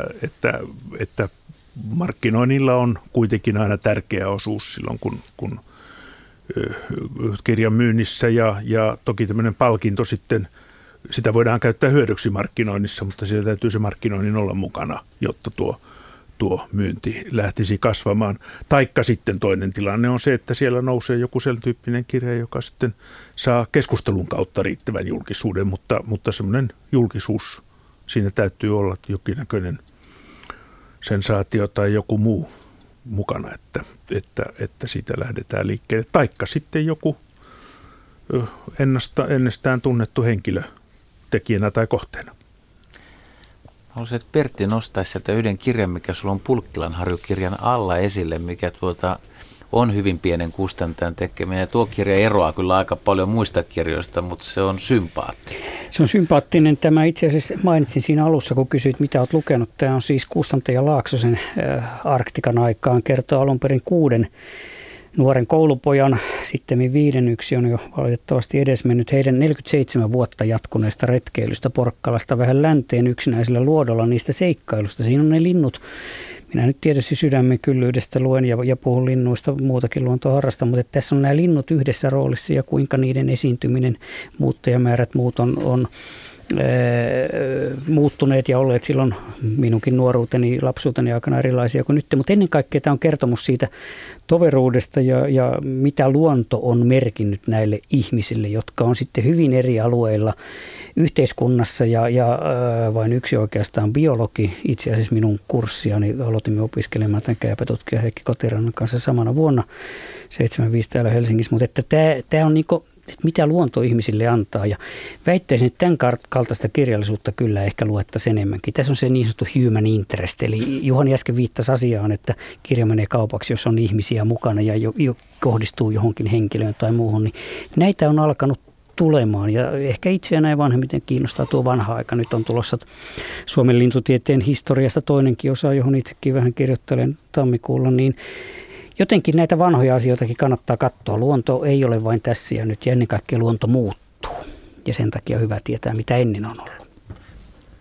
Haluatko napata vielä, kun siinä on allakin sinulla iso kirja Ihminen ja ympäristö, niin menisikö se vielä tähän samaan Tämä meni taas tähän ympäristökirjapuoleen, jota meillä ei ole, ole oikeastaan tästä tänä iltana vielä käsiteltykään kovinkaan paljon. Että tätä kirjallisuutta itse asiassa ilmastonmuutoksesta tuli melkein yhtä paksu vastakauden aamukselta ja kun Arktis sulaa, tuli hiljattain, oliko se Arthausilta ilmastonmuutos, joka on nyt kovasti tapetilla, niin tässä kirjallisuudessa ja tämän alan tutkimuksessa ihmisen aiheuttamat ympäristövaikutukset ja mitä, mitä niin luonnosta voidaan lukea niistä, niin tässä itse asiassa tutkimustoiminnassa Suomi on, on maailman huippua ja nyt yhä enemmän suurelle yleisölle tulee kansantajuisesti tätä kirjallisuutta. Tämä on minusta myös hyvä kehitys, että, että yhä valveutuneemmiksi me, me tultaisiin. Tärkeää on se, että näitä asioita tietysti tuotaisiin julki kansantajuisesti ja sujuvasti ja ihmisille ymmärrettävällä kielellä. Ja, ja tässä on sitten tarvitaan semmoisia tietokirjailijoita, tiedetoimittajia, jotka voi sen tutkijan, spesialistinkin puheen tavallaan muuttaa sitten eh, kaikille luettavaksi niin, että se voisi vaikuttaa myös jo siellä yhteiskunnallisessa keskustelussa. Mielenkiintoisia kysymyksiä on tullut myös netin kautta ja tässä on yksi mainio kommentti, jonka on laittanut Turo. Hän kirjoittaa, että yksi kirja-alan ongelma on, etteivät lukijat tiedä, mitä kaikkia kirjoja on tarjolla tai mitä on joskus tehty tehty, joita voisi antikvariaatista etsiä. Niinpä tarvittaisiin lisää eri harrastepiirien ja luontoaiheiden mukaan tehtyjä kirjaluetteloita, joiden kautta ihmiset löytäisivät uutta kiinnostavaa lukemista helpommin. Täällä on, Turo itse pitää tuollaista lintukirjalistaa internetissä osoitteessa roimalanpisara.com kautta lintukirjat ja se on hyvin ajantasalla oleva luettelo. Tuossa nopeasti katson, niin täällä löytyy muun muassa, tiesitkö tämän linnuista, ja tuo äsken, ensi vuonna tulee. Äsken mainittu Arktikan aikaan ja äsken Juhan mainitsema Valkoselkätikkakirja ja myös Juhan uuttyö syksy- ja kevät ulkosaaressa. Hyvin, hyvin tehty yksinkertainen sivusto, josta löytyy hyvin, hyvin listattuna lintukirjoja, mutta vain lintukirjoja. Joo, tämä on totta, eikä, eikä sekään tietenkään vanhemmasta. Mä olen hänen kanssa ollut yhteydessä ja, ja vanhemmasta päästä vähän puutteita. Se olisi jo valtava työ jollekin, eh, jo kirjastoalan ihmisellekin. Meillä on tämä Fennika-tietokanta olemassa, että kyllä näitä, näitä on tavallaan, jos vähän taitaa tiedonhakua ja muuta, niin kyllä löydettävissä, mutta niiden hahmottaminen nyt pitää muistaa, että meillä tulee 12-13 000 kirjanimikettä vuodessa. Laskekaapa paljon tulee päivää kohti. Se jakaantuu nykyisin jo useille sadoille kustantajille itse asiassa kirjamessuun. Sen huomaa aivan uusia tuntemattomia. Tietokirjoja on noin 10 000, 11 000 vuodessa, viisikertainen määrä proosaan verrattuna. Että kyllä sinne luontokirjojakin mahtuu. Meidän kielialueeseen nähden, niin meillä tulee niitä todella paljon itse asiassa. Tuossa jo puffissa ja alkuvaiheessa kysyttiin, että löytyykö näille kaikille kirjoille ostajia ja lukijoita, Juhani. Että tuleeko luontokirjoja tai tietokirjoja liikaa? Ei niitä varmaan liikaa tule, mutta se on kyllä totta, että kaikille kirjoille ei löydy lukijoita. Mä näin juuri tässä muutama viikko sitten sellaista, katselin sellaista tilastoa, jossa oli, oli tuota jonkun, joku kirjasto, kirjasto tuota hankinnoistaan niin listannut sen, kuinka monta lainausta oli per, per hankittu kirja. Ja siellä oli siellä loppupäässä aika liuta kirjoja, joilla oli nolla lainausta. Eli, eli kyllä semmoisella kirjalla silloin on aika vähän lukijoita. Eli, eli, eli kyllähän tuo määrä on melkoinen. Mutta nyt täytyy muistaa se, että, että tuota määrää tietysti lisää se, että, ja, ja kustantien määrää lisää se, että meillä on aika paljon tämmöisiä pieniä kustantajia, jotka, jotka suuntaa jollekin tietylle hyvinkin suppealle joukolle sen, sen, sen tuotteensa. Ja silloin kun, kun ollaan tavallaan tällaisten uskovaisten, jonkun harrastusalan uskovaisten joukossa, niin, niin, niin silloin kuitenkin siitä kustantamisesta saadaan suhteellisen helposti kannattavaa, kun tiedetään etukäteen se, että kuinka monelle tai kuin, ketkä on siitä kiinnostuneita. Heidät tavoitetaan helposti ja näin, näin ollen niin, niin tuo, tuo lisää varmaan sitä määrää. Se on vain puolitoista minuuttia aikaa. Siinä ehdi ihmeitä keksiä tai sanoa. Enkä tiedä, haluavatko herrat sanoa, että onko ne salaisuuksia vielä ennen kuin kirja tulee ulos. Mutta minkälainen kirja olisi semmoinen, mikä menestys, suomalainen luontokirja? Millainen pitäisi tehdä? Kyllä se ainakin lähti siitä ajatuksesta siitä taviksesta, että taviksella se pitäisi tehdä ja, ja, ja sillä taviksen asenteella. Ja kyllä minusta tuntuu, ihmiset on, olen aika paljon pidän kursseja ja luentoja, on niin sanottujen tavallisten ihmisten kanssa tekemisissä, niin kyllä heillä valtava kiinnostus on ja, ja niin sanottuja jänniä juttuja luonnosta he kuuntelee jaksaa kuulla loputtomasti. Ne pitää osata vaan kertoa ja he on moni, monia niistä asioista nähdytkin, he ei vaan tiedä sille selitystä, että on kaksi asiaa, että näyttää, että hei tämmöistä luonnossa sekä antaa selitys sille, jonka he on nähnyt jos, jos tuohon kysymykseesi olisi selvä vastaus, niin sellainen kirja olisi varmasti jo tehty. Ei muuta kuin sitä pohtimaan kaikki, kaikki yhdessä ja erikseen. Kiitoksia Pertti Koskimies ja Juhani Lokki ja Juha Laaksonen. Tässä oli luontokirjailta tällä, tältä kertaa. Eiköhän me taas tähän aiheeseen varmasti, varmasti palata joku toinen kerta. Ja kyllähän se tuohon, tuohon luontoon kiinnostumisen määrä nykyään heijastuu myös varsin mainiosti tuolla Radio Suomen luontoillassa. Se ohjelma on äärimmäisen suosittu aina vaan vuodesta toiseen ja joka kerta se jaksaa ihmisiä kutsua kanavalle. Mutta nyt meitä kutsuu kello 20 uutiset.